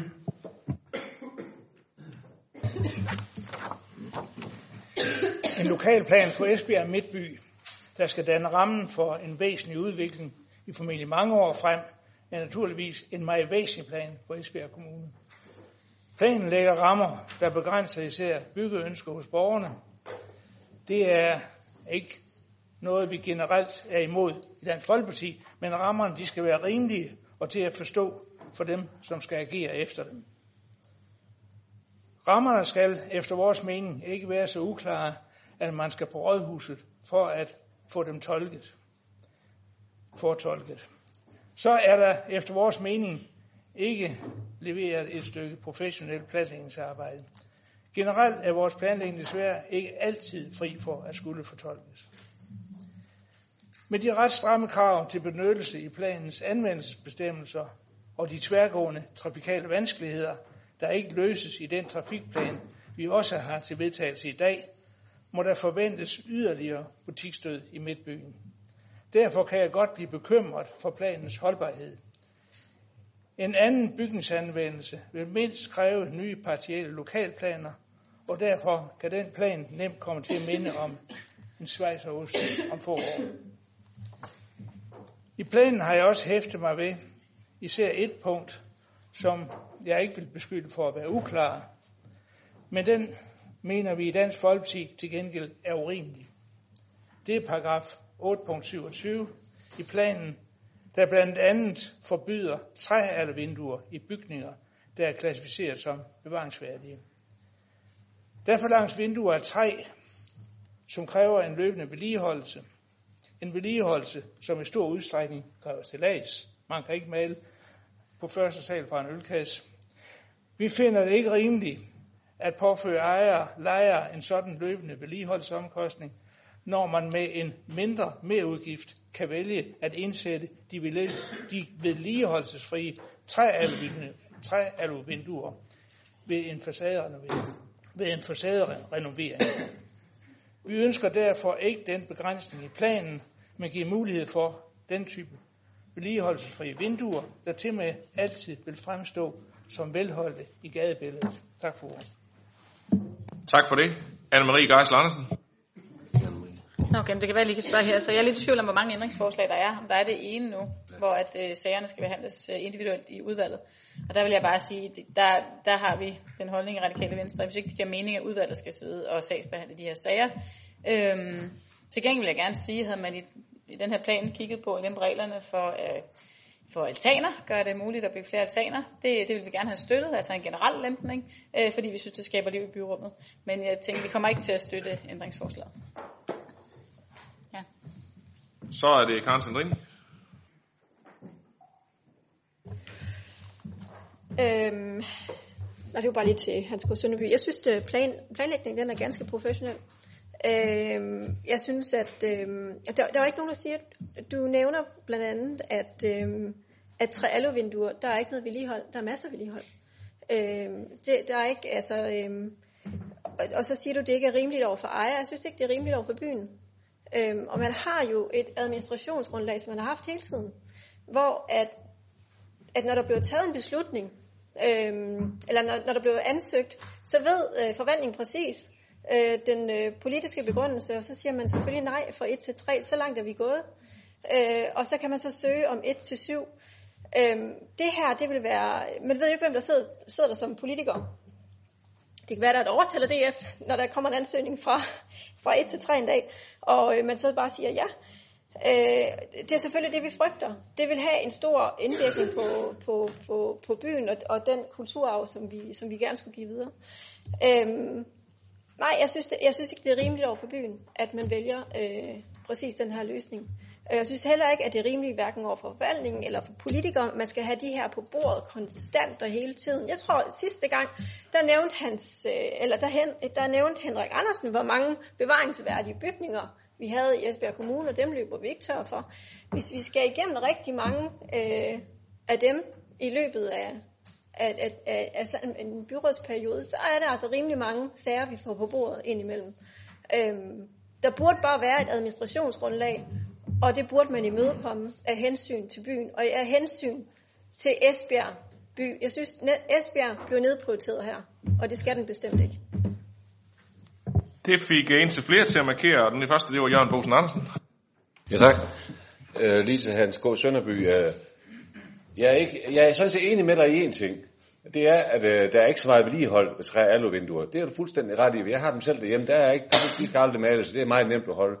Men det, det, det væsentligste problem her, det er jo, at, øh, at det etisk er helt uforsvarligt i vores øjne at begynde at smække sådan nogle vinduer op i bevaringsværdige ejendom. Det er hovedessensen øh, for os, når vi nu siger nej til det hele vejen rundt. Så var det Hans Erik Møller. Ja, tak. For det første, øh, så synes jeg øh, faktisk, at den her lokalplan, den er, det er en væsentlig modernisering. Jeg synes faktisk også, der er mange lempelser i den, og jeg synes for øvrigt også, at øh, man behandler også lidt om altaner i den, og gør det også lidt mere øh, lempeligt, øh, hvordan man kan gøre det i forhold til baggård og andet. Og jeg kan slet ikke forstå, når han Sønderby siger bevaringsværdig, han glemte lige at sige, at det var 1 til 3. For jeg synes faktisk, at det er løftet ret meget. Men det vi snakker om, det er kategori 1 til 3. Det er altså byens perler. Det er noget af det, vi virkelig skal bevare. Og der synes man så, jamen der kan man så godt, fordi så kan man spare lidt udgifter, så er der ikke så meget vedligehold i det. Altså hvis det er det, man har til overst for kategori 1 til 3 i bevaringsværdige bygninger, og så falder det mig lidt for sinde, at så skal man søge enkeltvis. Og så kan vi behandle enkeltvis politikerne i et fagudvalg. Det synes jeg ikke er særlig hensigtsmæssigt. Jeg synes særligt ikke, det er særlig hensigtsmæssigt, når jeg personligt i forvejen har den opfattelse af, at nogle gange, der er der nogen, der får en lidt anderledes behandling, hvis man kender nogle politikere. Ret godt. Så kan man da komme så langt, at flertallet her i byrådssalen vil behandle en enkeltstående altansag, uden der for øvrigt at indsende en, ans- indsende en ansøgning. Altså, så begynder jeg at være betænkelig over, behandler vi så borgerne fuldstændig ens? Kan vi risikere, at der er nogen, der snakker godt med nogen, og så behandler vi den i udvalget, og så ender det nok med, at den også bliver sendt i byrådet, fordi vi bliver nok aldrig nogensinde enige. Det synes jeg vil være ganske uhensigtsmæssigt, så jeg synes ikke, at man skal støtte den forslag. Så er det Hans K. Sønderby. Ja, jeg ved ikke, hvor meget kendskab Karen Sandrini hun har til træaluvinduer. Jeg er ikke helt sikker på, at hun har et tilbundsgående kendskab, når hun siger, at der ikke er, at der er masser af vedligehold på dem. Det er der ikke. Men øh, når vi foreslår, at man tillader træaluvinduer, så er det jo ikke hævende ud af det blå. Vi har faktisk haft en plan i høring, og øh, i den høring er der nogen, der har reflekteret, og det er ganske kvalificerede øh, refleksioner. Det er fra boligforeninger, det er fra arkitektfirmaer, det er fra ejendomsfirma, øh, øh, ejendomsselskaber. Det er altså folk, der har det tæt inde på, og som godt ved, hvad de, hvad de skriver til os. Og det er dem, vi godt vil imødekomme. Hvis ikke man kan imødekomme nogle af de øh, indsigelser, man får, så er der jo i og for sig heller ingen grund til at sende ting i høring. Vi vil godt være åbne og lytte til, til de gode argumenter, der kommer ind med en sådan høring, og det synes vi, vi har gjort, udover at vi vores egen kendskab til det materiale siger, at det er ganske udmærket, man kan ikke se forskel på den type vinduer, og så trævinduer. Der er malet med plastmaling. Tak. Så er der endnu en ordfører i Socialdemokratiet, Conny Geisler. Ja, jeg har svært ved at tige stille i den her sag. Vi er jo de færreste i den røde blok. Så derfor tænker jeg, vil I nok i den blå blok stemme det her igennem, så der kan indføres aluvinduer, endda i de kategorier, der er fra 1 til 3.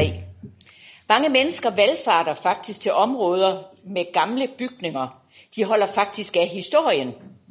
Hvad er så årsagen til, at man vil gå hen og slække på de krav, vi har i dag, som gør, at vi har perler af gamle huse, hvor man også skal betale for at isætte nogle vinduer, som hører til huset i forhold til det etiske. Hvis det bliver en realitet, at det bliver de politiske vinde, der kommer til at afgøre, om vi skal passe på de gamle huse, om vi kan få lov til at sætte aluvinduer i. Hvem ved, kan det blive aludøre på et tidspunkt? Vi ved aldrig, hvad der kan findes på. Så er chancen for, at vi ødelægger de gamle perler meget tæt på. Jeg har tidligere sagt det, og man vil nok vide igen, at jeg vil jeg har selv et meget, meget gammelt hus fra 1700-tallet. Det koster at bo i sådan et hus.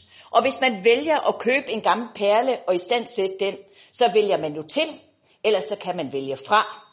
For hvis man vil have et gammelt hus, der skal se godt ud og se flot ud, og leve op til de krav, vi har i dag, så må vi sørge for, at vi holder fast ved det. Så jeg vil heller ikke stemme for det her. Tænk, jeg, jeg, tror, jeg tror, vi har hørt det en enkelt gang, uh, Connie, med et uh, bevaringsværdigt hus i, hus i Jersing, men uh, tak for uh, bidraget igen. Sara Nørris. Ja, jeg har faktisk ikke planlagt at sige noget til det her punkt, fordi at, øh, at jeg synes egentlig tænkte, at det skulle handle om bygningshøjder, og jeg tænkte, at øh, der ville jeg enhedslisten alligevel stå alene i forhold til, at vi synes fem etager er for højt. Så derfor havde jeg planlagt ikke at sige noget, så bare sige, nå ja, herregud. Nu handler det så om træelvinduer i stedet for i øh, nogle helt specifikke bygninger, som i øvrigt er hammerne flotte. Og så bliver jeg nødt til at sige et eller andet. Øh, øh, mest fordi, at jeg overhovedet, overhovedet ikke fatter argumentet fra Hans K. i forhold til, øh, at det skal være nemt at vedligeholde. Det ved man, inden man køber sådan et hus, at det er det ikke ligegyldigt, hvad du sætter i. Fordi så er der noget pus, der falder ned, eller noget andet, og så skal du isolere, det må du ikke, og du skal søge, og jeg skal komme efter dig. Altså ligegyldigt hvad, så er det bøvlet med sådan et hus. Punktum. Det var bare at spørge Connie om. Ja, lige præcis. Øhm, Samtidig så vil jeg sige, så er jeg absolut ikke tryg, hverken øh, øh, på egne vegne eller på borgernes vegne, ved at vi skal overlade det til et eller andet mere eller mindre tilfældigt udvalg i kommunen fra sag til sag og beslutte, om de nu synes, at her må du godt putte de her vinduer i, og her må du ikke. Øhm, man kan sige, at det vil for, formentlig være en forholdsvis øh, samme øh, udfald, eller forhåbentlig i hvert fald samme udfald inden for samme udvalg, Øh, men hvis vi ikke skal lave reglerne om i tid og utid, så øh, er der jo trods alt ikke ret meget længere end to år til det næste valg. Og så hvad sker der så bagefter der? Så skal vi måske til at lave nye regler igen. Øh, her i ligger jo så selvfølgelig, at vi har fået en ny borgmester. Øh. Og så et enkelt lille spørgsmål, det er både til, til, til Jørgen og øh, til Connie, for I, I snakker om øh, det etiske i forhold til den her bygning, det må jeg indrømme, det har jeg lidt svært ved at se. Jeg antager, I mener det æstetiske, fordi så er jeg fuldstændig enig med jer. Jeg tænker, nu er der to mere, der er bedt om ordet. Jeg tænker, vi er ved at være rundt om øh, det, vi kan trække ud af den her sag, inden vi skal til at stemme. Men Hans Erik Møller har bedt om ordet nu. Ja, fordi at, øh, nu snakker man om, at, øh, at, at, at det synes man, det her del der være en udmærket idé i den her lokalplanforslag, og så stiller man øh, forslag om, at så skal det politisk til at behandles. Og så går jeg ud fra, når Venstre så gerne vil det i den her sag, så vil de jo så have, også efterfølgende have det indført i alle mulige andre lokalplanforslag for hele kommunen. Og så kommer vi til at sætte og behandle, om man i Ribe og der gamle bygninger dernede også kan se træ alle vinduer ind, om man kan det i Hjerting, om man kan det alle mulige andre steder. Fordi at øh, det her, det har jo været noget, vi har stået og værnet om. Og jeg synes, de perler, der er i Ribe, i Hjerting, i Inderby, jeg er ligeglad med, hvor de er, dem skal vi virkelig værne om. Og hvis I i dag siger fra Venstre og den blå blok, at det skal være sådan, at det kan man søge om, så kan vi individuelt begynde at behandle det, uanset om det er Ribe, eller det er Hjerting, eller hvor det er, så får vi det rigeligt at lave. Og jeg kan sagtens forestille mig, at alle sager, de ender her i byrådssagen, og så bliver vi et sagsbehandlende byråd. Det er ærgerligt, men sådan er det. Så skal jeg lige høre, Jørgen Bosen, har du bedt om ordet, eller? Du har, nej, du har fået sagt, ja. Ja, det var fint. Hans K. Sønderby.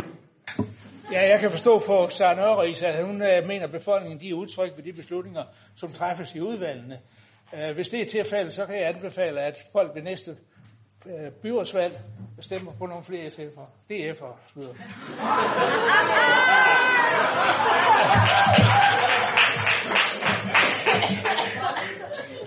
Og så vil jeg godt lige gentage det en gang. Det er jo DF'er. Se, nu tror jeg, vi er ved at være derude, hvor vi næsten ikke selv kan huske, hvad det er, vi har sagt. Og så vil jeg bare lige, øh, sådan inden vi går til afstemningen, konkludere, at vi er jo en politisk styret kommune, og det vi lægger op til her, det er, at det er politikerne, der skal tage en beslutning. Og det håber jeg, at man er tryg ved, også i den røde side af salen, at, øh, at det trods alt er, er dem, øh, befolkningen har valgt, der tager beslutningerne. Men det kunne man selvfølgelig gøre på mange måder. Nu skal I lige spidse ørerne her, fordi at vi har, vi skal lige til at have det her afgjort. Og Øh, det, der kommer til at ske nu, det er, at øh, det første forslag, jeg sætter til afstemning, det er det, som et flertal i plan- og miljøudvalget og i økonomiudvalget har øh, godkendt, for det er det mest vidtgående forslag. Og hvis det falder, det kunne man godt have en forventning om det gjorde, så sætter jeg det ændringsforslag til afstemning, som jeg selv kom med på vegne af de øh, blå partier. Og skulle det også falde, Så er det så direktionsindstilling, der kommer. Så I, håber jeg, I er med på processen. Så øh, ja, kig på den, I ved, hvad der rejser sig op på det rigtige tidspunkt. Ikke? Så er man sikker. Jeg skal først og fremmest spørge, hvem der kan stemme for flertalsindstilling for plan og miljø og økonomiudvalget. Det er der ikke nogen, der kan. Og hvem stemmer så imod? Nu skal jeg så opstå. Ja, godt. Det er hermed bortfaldet. Så er der rejst et ændringsforslag, som jeg selv har fremsat på vegne af de blå partier. Hvem kan stemme for det?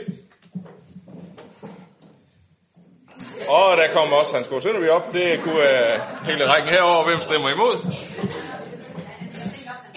Yes. Tak for det. Og det forslag, de er hermed vedtaget, og så tænker jeg, at der er nogen, der vil have en mindretalsudtalelse på, ligesom vi havde sidst. Ja, tak. Det gør. Og det uh, gentager vi det, der stod i økonomiudvalgets uh, behandling af sagen her. Yes. Og den vil så også lægge navn til. Godt. Hermed har vi godkendt en ret vigtig lokalplan, og så brugte vi en del tid på at snakke om en detalje i planen, nemlig omkring nogle, øh, nogle vinduer. Men øh, jeg tror, der er rigtig mange i, øh, i Esbjerg Midtby, der nu er, er glad for, at der også er en lokalplan, så man kan begynde at udstede nogle bytilladelser og komme i gang med nogle projekter igen. Det var sådan set en ret væsentlig del af den øh, sag, vi lige har behandlet her. Vi går videre til øh, sag nummer 8, som handler om forbedring af de grønne områder i Østerbyen. En sag, der har været i teknik- og byggeudvalget. Søren Heide Lambertsen, værsgo. Tak skal du have. Sagen omhandler forbedring af de grønne områder i Østerbyen. Projektet er en del af indsatsen i byfornyelsesprogrammet for Østerbyen, som blev vedtaget af byrådet i 2015. Forvaltningen har løbende afholdt workshops og informationsmøder med borgerfølgegruppen og lokalrådet i Østerbyen. I den forbindelse fik borgerne lejlighed til at prioritere, hvilke områder og hvilke type forbedringer, der var vigtigst for dem. Under hele forløbet er forbedringer af Lergravsparken prioriteret højst. På den baggrund har forvaltningen haft fokus på at give Lergravsparken et løft som første prioritet. Det blev gjort igennem punktvise forbedringer, der bliver skabt tryghed, løst basale behov og samtidig den rammer for mere aktiv og liv, aktivitet og liv i parken. De grønne områder ved Finderhusene og Sandgraven er også indstillet til forbedringer. Teknik- og byggeudvalget og økonomiudvalget indstiller til byrådet, at projektering af forbedringerne projektering af forbedringer af de grønne områder i Østerbyen i gang sættes. Det ser det ud til, at vi øh, alle sammen kan være enige om, så det siger vi ja til. Nogen har det varmt det der, kan jeg se. Vi går øh, videre til øh, sag nummer 9, som handler om en endelig vedtagelse af trafikplanen for Esbjerg Midtby. Også en sag for Teknik- og Byggeudvalget. Så du får ordet igen. Trafikplanen for Esbjerg Midtby har været i offentlig høring. Der er indkommet 23 svar, og efter nogle, nogle af dem har givet anledning, anledninger til ændringer i trafikplanen. Der er omtalt, omtalt mange spændende projekter i trafikplanen, men nogle af, af det, Teknik- og Byggevalg hæfter sig mest ved, er, at, at Midtbyen søges fredeliggjort. Det vil sige, at trafikanterne flyttes til de overordnede veje i randen af Midtbyen, så vi mindsker den gennemkørende trafik i området. Det vil være med til at skabe bedre vilkår for et levende og dynamisk byliv med mangfoldig kultur og et godt handelsmiljø. Alt sammen noget, som gør det mere attraktivt at bo, arbejde og drive virksomhed i Esbjerg Midtby. Planen understøtter også en bæredygtig udvikling af Esbjerg Midtbys trafik, hvor trafikanterne gives bedre mulighed for at vælge cy- cykling og kollektiv trafik som supplement til privat bilkørsel. Endelig er det et vigtigt aspekt i planen, at der skabes grundlag for en god fremkommelighed for biler til de store parkeringsanlæg, så handelscentrum styrkes. Der er herunder forslag til en parkeringsstrategi, hvor der sker en oprydning og forenkling af midtbyens system af parkeringsrestriktioner, og samtidig gør det lettere for bilister at beslutte sig til at blive lidt længere i butikkerne eller på en café.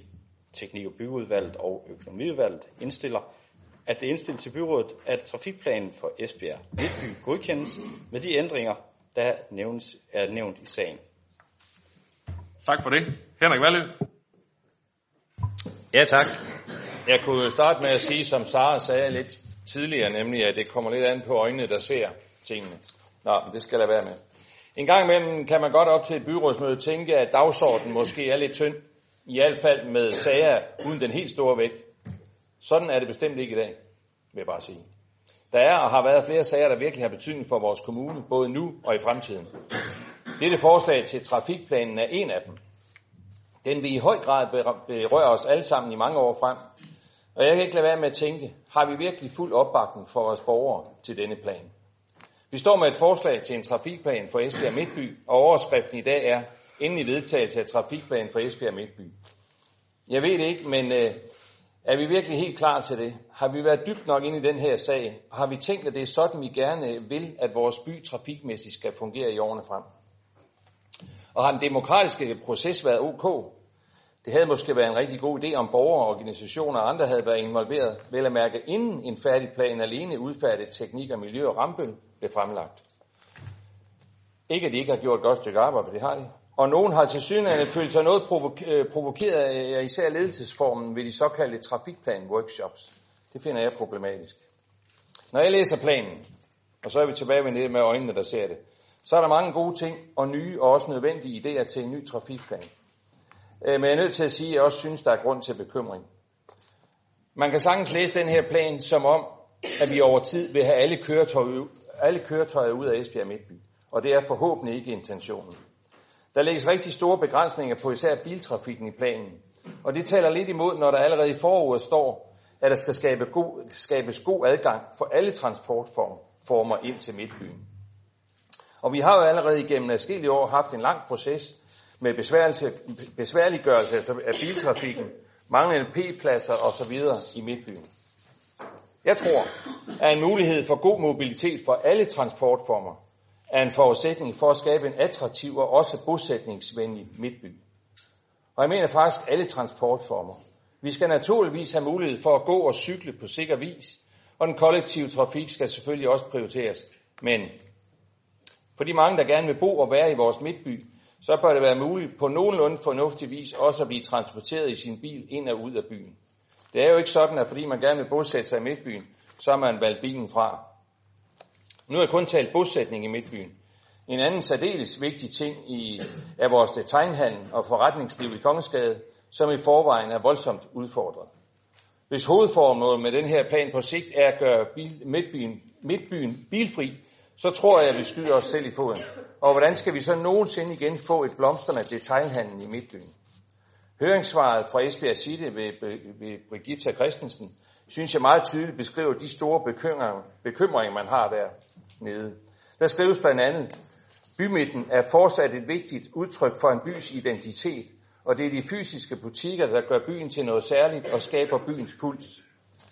I høringssvaret står også, at man også øh, at man altså ikke alene kan bygge en midtby op på cyklisternes præmisser. I afsnittet omkring de grundlæggende principper for planen står der blandt andet, den gennemkørende trafik skal henvise til det overordnede vejnet. Den gennemkørende trafik skal henvise til det overordnede vejnet. Det mener jeg ganske enkelt ikke er rigtigt. Den gennemkørende trafik, den findes allerede på det overordnede vejnet. Efter min opfattelse, så er der ingen bilister, der frivilligt kører igennem Esbjerg Midtby. Det gør de kun, så frem man har et ærne. Øh, parkering, det er et kapitel for sig, men jeg vil sige, at der er til synligheden også gode forenklede parkeringsregler på vej. Der lægges blandt andet op til, at Midtbyens ansatte godt kan gå lidt længere øh, fra parkeringssted til arbejdsplads. Og med et smil på læben, så kan jeg konstatere, at det også i fremtiden ikke, eller så kan jeg konstatere, at det så i fremtiden ikke umiddelbart kommer til at gælde for ansatte på rådhuset og for politiet, øh, fordi der er jo planer om parkeringshus her lige overfor. Meget tiltrængt, tror jeg i øvrigt. Parkering vil givet være noget, der er fokus på, og bestemt også øh, vil være det i årene frem. Og hvor, hvor ville det være rart, om vi kunne komme lidt på forkant med netop parkering i midtbyen, frem for som nu, hvor vi så at sige altid er på bagkant. Borgerlisten mener fortsat, at vi har en unik mulighed for parkering på museumspladsen, hvor der i to dæk under jorden kan etableres mindst 500 p-pladser, 24 timers, 24 timers parkeringspladser, og så ovenikøbet med tilskud fra DSB. Som det er i dag, så er parkering på museumspladsen sjældent mulig efter kl. 08.00 om morgenen. Ligesom masser af andre steder i Midtby vil man også her i Banegårdsområdet nedlægge adskillige i forvejen etablerede parkeringspladser, blandt andet jo i DSB's godsparkhus. Trafikal fredeliggørelse hedder et andet afsnit i trafikplanen. Her nævner en idé om, at også Strandbygade i vid udstrækning skal planlægges på cyklisternes præmisser. En, tror jeg, helt unødvendig ændring af Strandbygade, der i høj grad vil genere og vanskeliggøre færdsel med øvrige færdselsarter hver eneste dag. Også Havnegade er nævnt. Den er for ikke så længe siden ombygget med smallere kørebaner til følge. Og det fremgår også, at trafikken ikke er faldet så meget som ønsket. Og så tænker jeg, ønsker af hvem? Og hvad har ønsket været? Det kan man ikke læse sig til. Og hvordan er den måling af trafikken måden foretaget? Der har ikke i Havnegade været normal trafikafvikling i flere år, på grund af omfattende vejarbejder i midtbyen med spærring af veje, omkørsler og meget andet. Måske man kunne vente med effektmålinger til trafikken bliver mere normaliseret, og som Havngade er PT ved at våge den påstand, at der kører man absolut kun, så frem det er meget nødvendigt. Vi skal også huske på, at der i Havnegade er forskellige læger, tandlæger med mere, der hver dag har mange klienter. De bør have en mulighed for at komme til og fra. Og jeg er snart færdig. I Nørrebrogade skrives det i planen, at parkeringsbåsene er til gene for bussernes fremkommelighed. Mm-hmm. Jeg mener at kunne huske, at da man anlagde parkeringsbåsene, der var argumentet, at de blandt andet var med til at dæmpe trafikken. Nu er de så blevet et problem, og så er det argumentet for igen at ændre på forholdene. Der er flere trafikale forhold i Midtbyen, der ikke er nævnt i dette forslag til en ny trafikplan. Herunder ønsker fra flere trafikanter om ændringer op- og nedkørsler på de hævede flader i blandt andet Nørregade, nede ved Kronprinsgade og ved Kirkegade. Øhm, der er på de her bomben helt urimelig og unødvendig stejl op- og nedkørsel. Det står scene for alle. Nu har det lige været fremme, at bybusserne ikke synes om det. Og jeg er sikker på, at hastigheden sagtens skal holdes ned alligevel. I andre større byer har der på det seneste været en del udfordringer i forhold til løbehjuletrafikken. Har vi måttet tænke nærmere over, hvor, hvorledes vi vil eller skal forholde os til disse nye køretøjer, når de kommer. Som I kan høre, så har jeg prøvet at være lidt rundt i denne, det her forslag til trafikplan for de kommende år i Esbjerg Midtby. Og jeg er, og sammen med ganske mange borgere, det kan jeg jo læse mig til, fortsat bekymret, blandt andet vi jo, fordi øh, jeg kan være i tvivl om, om vi oplyser nok, om vi her er oplyst nok til øh, at vedtage en så vigtig plan, som vi skal leve med i mange år frem. Til slut vil jeg sige, at vi vil jo gerne en så grøn kommune som muligt. Og det er jo en god og meget op i tiden målsætning. Men med vedtagelse af den her plan, så går vi altså lidt i en anden retning. Bilisterne vil jo skulle køre mere og væsentligt længere. Det er sjældent, jeg synes, at mangel på finansiering kan være en fordel. Men det synes jeg egentlig lidt her. 42 millioner, dem finder vi nok ikke lige over en nat. Øh, men en nytænkning af planen kunne måske spare for en del af disse penge. Tak for det. Tak for det. Der er flere, der har bedt om ordet, og den næste er Jørgen Bosen Andersen. Ja, tak. Ja, i SF, der vil vi prøve at bidrage med lidt indspark også. Øh, beklager, at vi er ikke helt så detaljeret, som du var, Henrik Valø, men vi vil gøre det sådan lidt i, i korte træk, for vi har også noget syn på det her. Vi synes, der er indkommet mange gode og konstruktive input fra borgerne, både fra de tre workshops og de skriftlige høringssvar.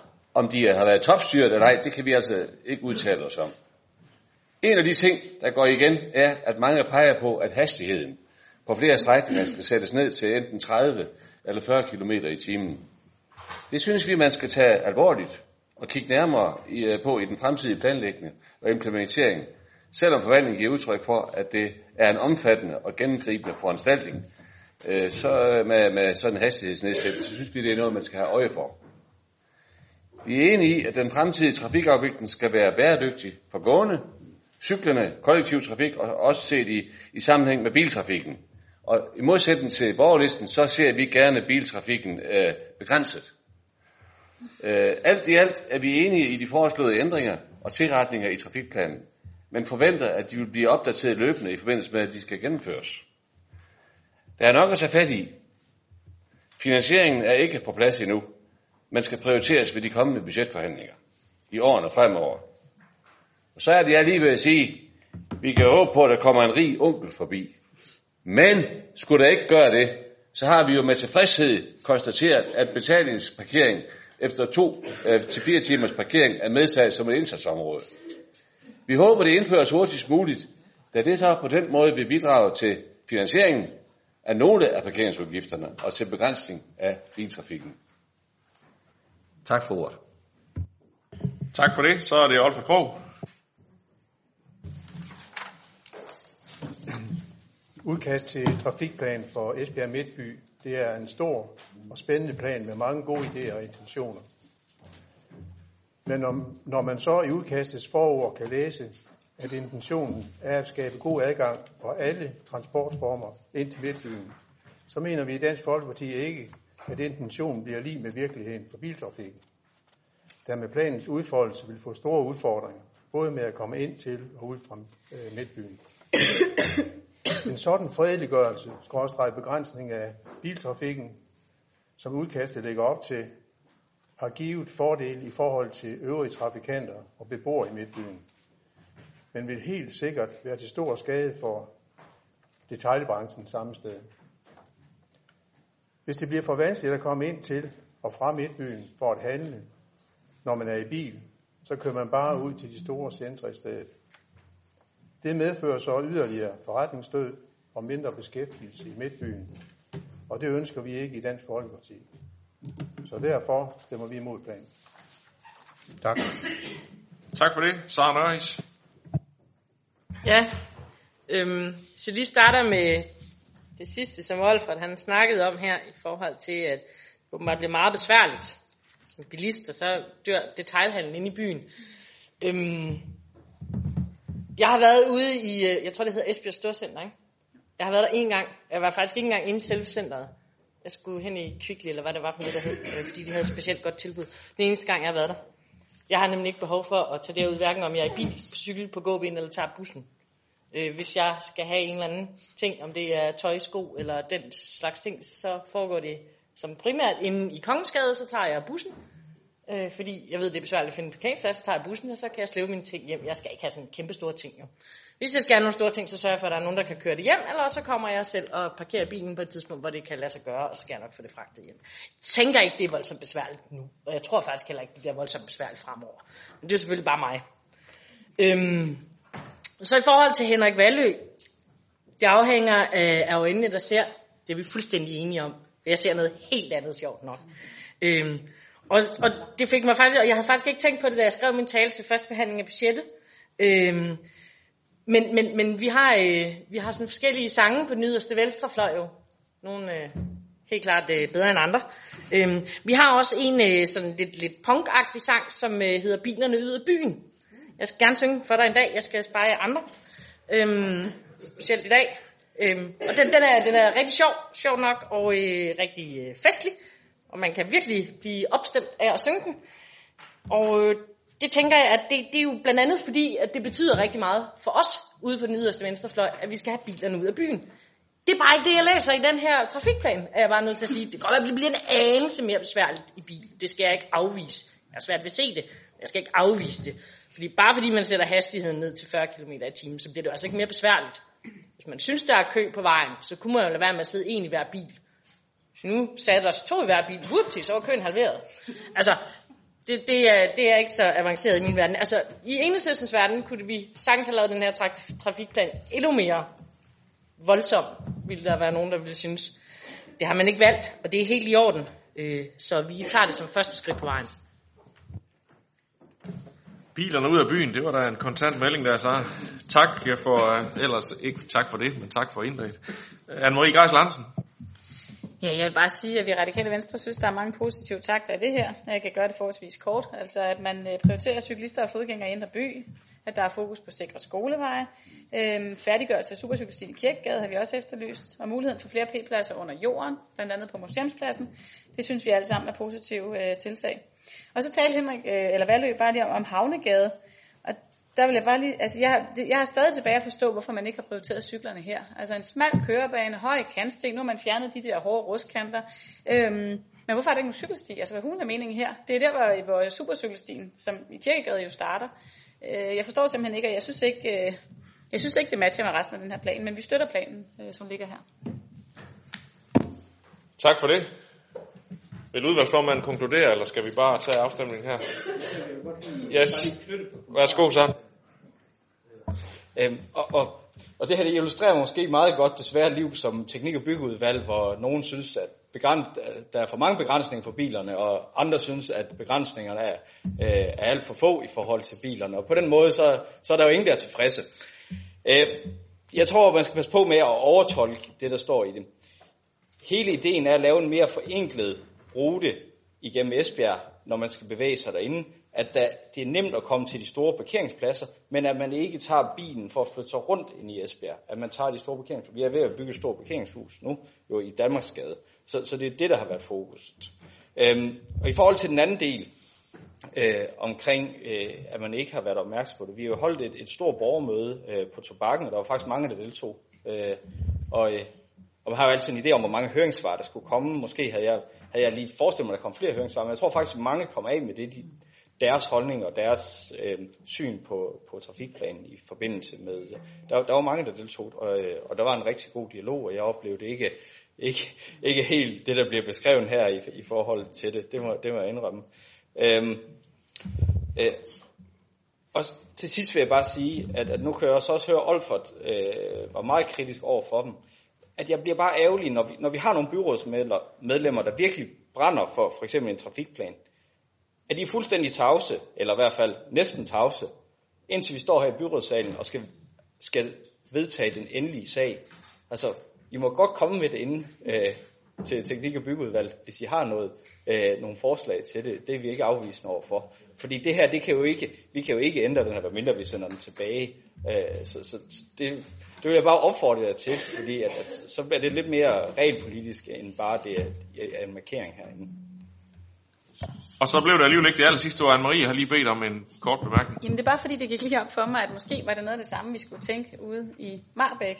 Altså netop, at man gjorde det lidt sværere, men at man samtidig sikrer en kørerute, så, så bilerne kunne komme rundt, så de ikke skulle ligge og køre ud og bakke og vende og frem og tilbage og møde hinanden på de små veje. Altså gøre det lidt sværere, men samtidig sikre, at man kunne komme omkring. Det kunne jeg godt tænke mig, at det princip, at det overført vi til, til Marbæk, som vi jo ikke diskuterer her kun i udvalget. Lige præcis det sidste er jeg fuldstændig enig i, Anne-Marie, at den sag skal vi nok ikke lige eh, diskutere i dag. Det tænker jeg er hensyn til mødets fremskredende tidspunkt, så tror jeg, at vi skal lade Marbæk-planen ligge og, og tage den, når vi får en evaluering af den. Det kan jeg se, der sådan er bred øh, øh opbakning til sådan på de nik, der kommer rundt omkring. Men det er øh, trafikplanen for Esbjerg Midtby, vi skal forholde os til. Og øh, der var lidt forskellige meldinger her, så jeg skal høre, hvem der kan stemme for planen. Tak for det. Og hvem stemmer imod? Tak for det. Den er hermed godkendt. Vi går videre til øh, den sidste sag på den åbne dagsorden, sag nummer 10, etablering af signalanlæg i krydset Torvegade, Haraldsgade. Søren, hvis du ellers er klar til endnu en sag, så er det din tur igen. Værsgo. Jeg var ved at pakke en papir sammen. Det, det var så ikke endnu. Nå, da vi, øh, da vi fik det nye busnet i 2017, blev det besluttet, at den nye hovedindgang ved Sydvestjysk sygehus i Haraldsgade skulle busbetjenes. Planlægningen er at etablere et stoppested i Haraldsgade i umiddelbar nærhed af hovedindgangen. Det er dog ikke muligt for busserne at komme igennem krydset Haraldsgade Torvgade med den, med den nuværende udformning, øh, hvorfor krydset øh, skal ombygges og have, have et signalanlæg. Der er i budget 17 til 20 afsat 2,2 millioner til ombygning af krydset. Udgifterne dækker ud over ombygningen også et nyt signalanlæg.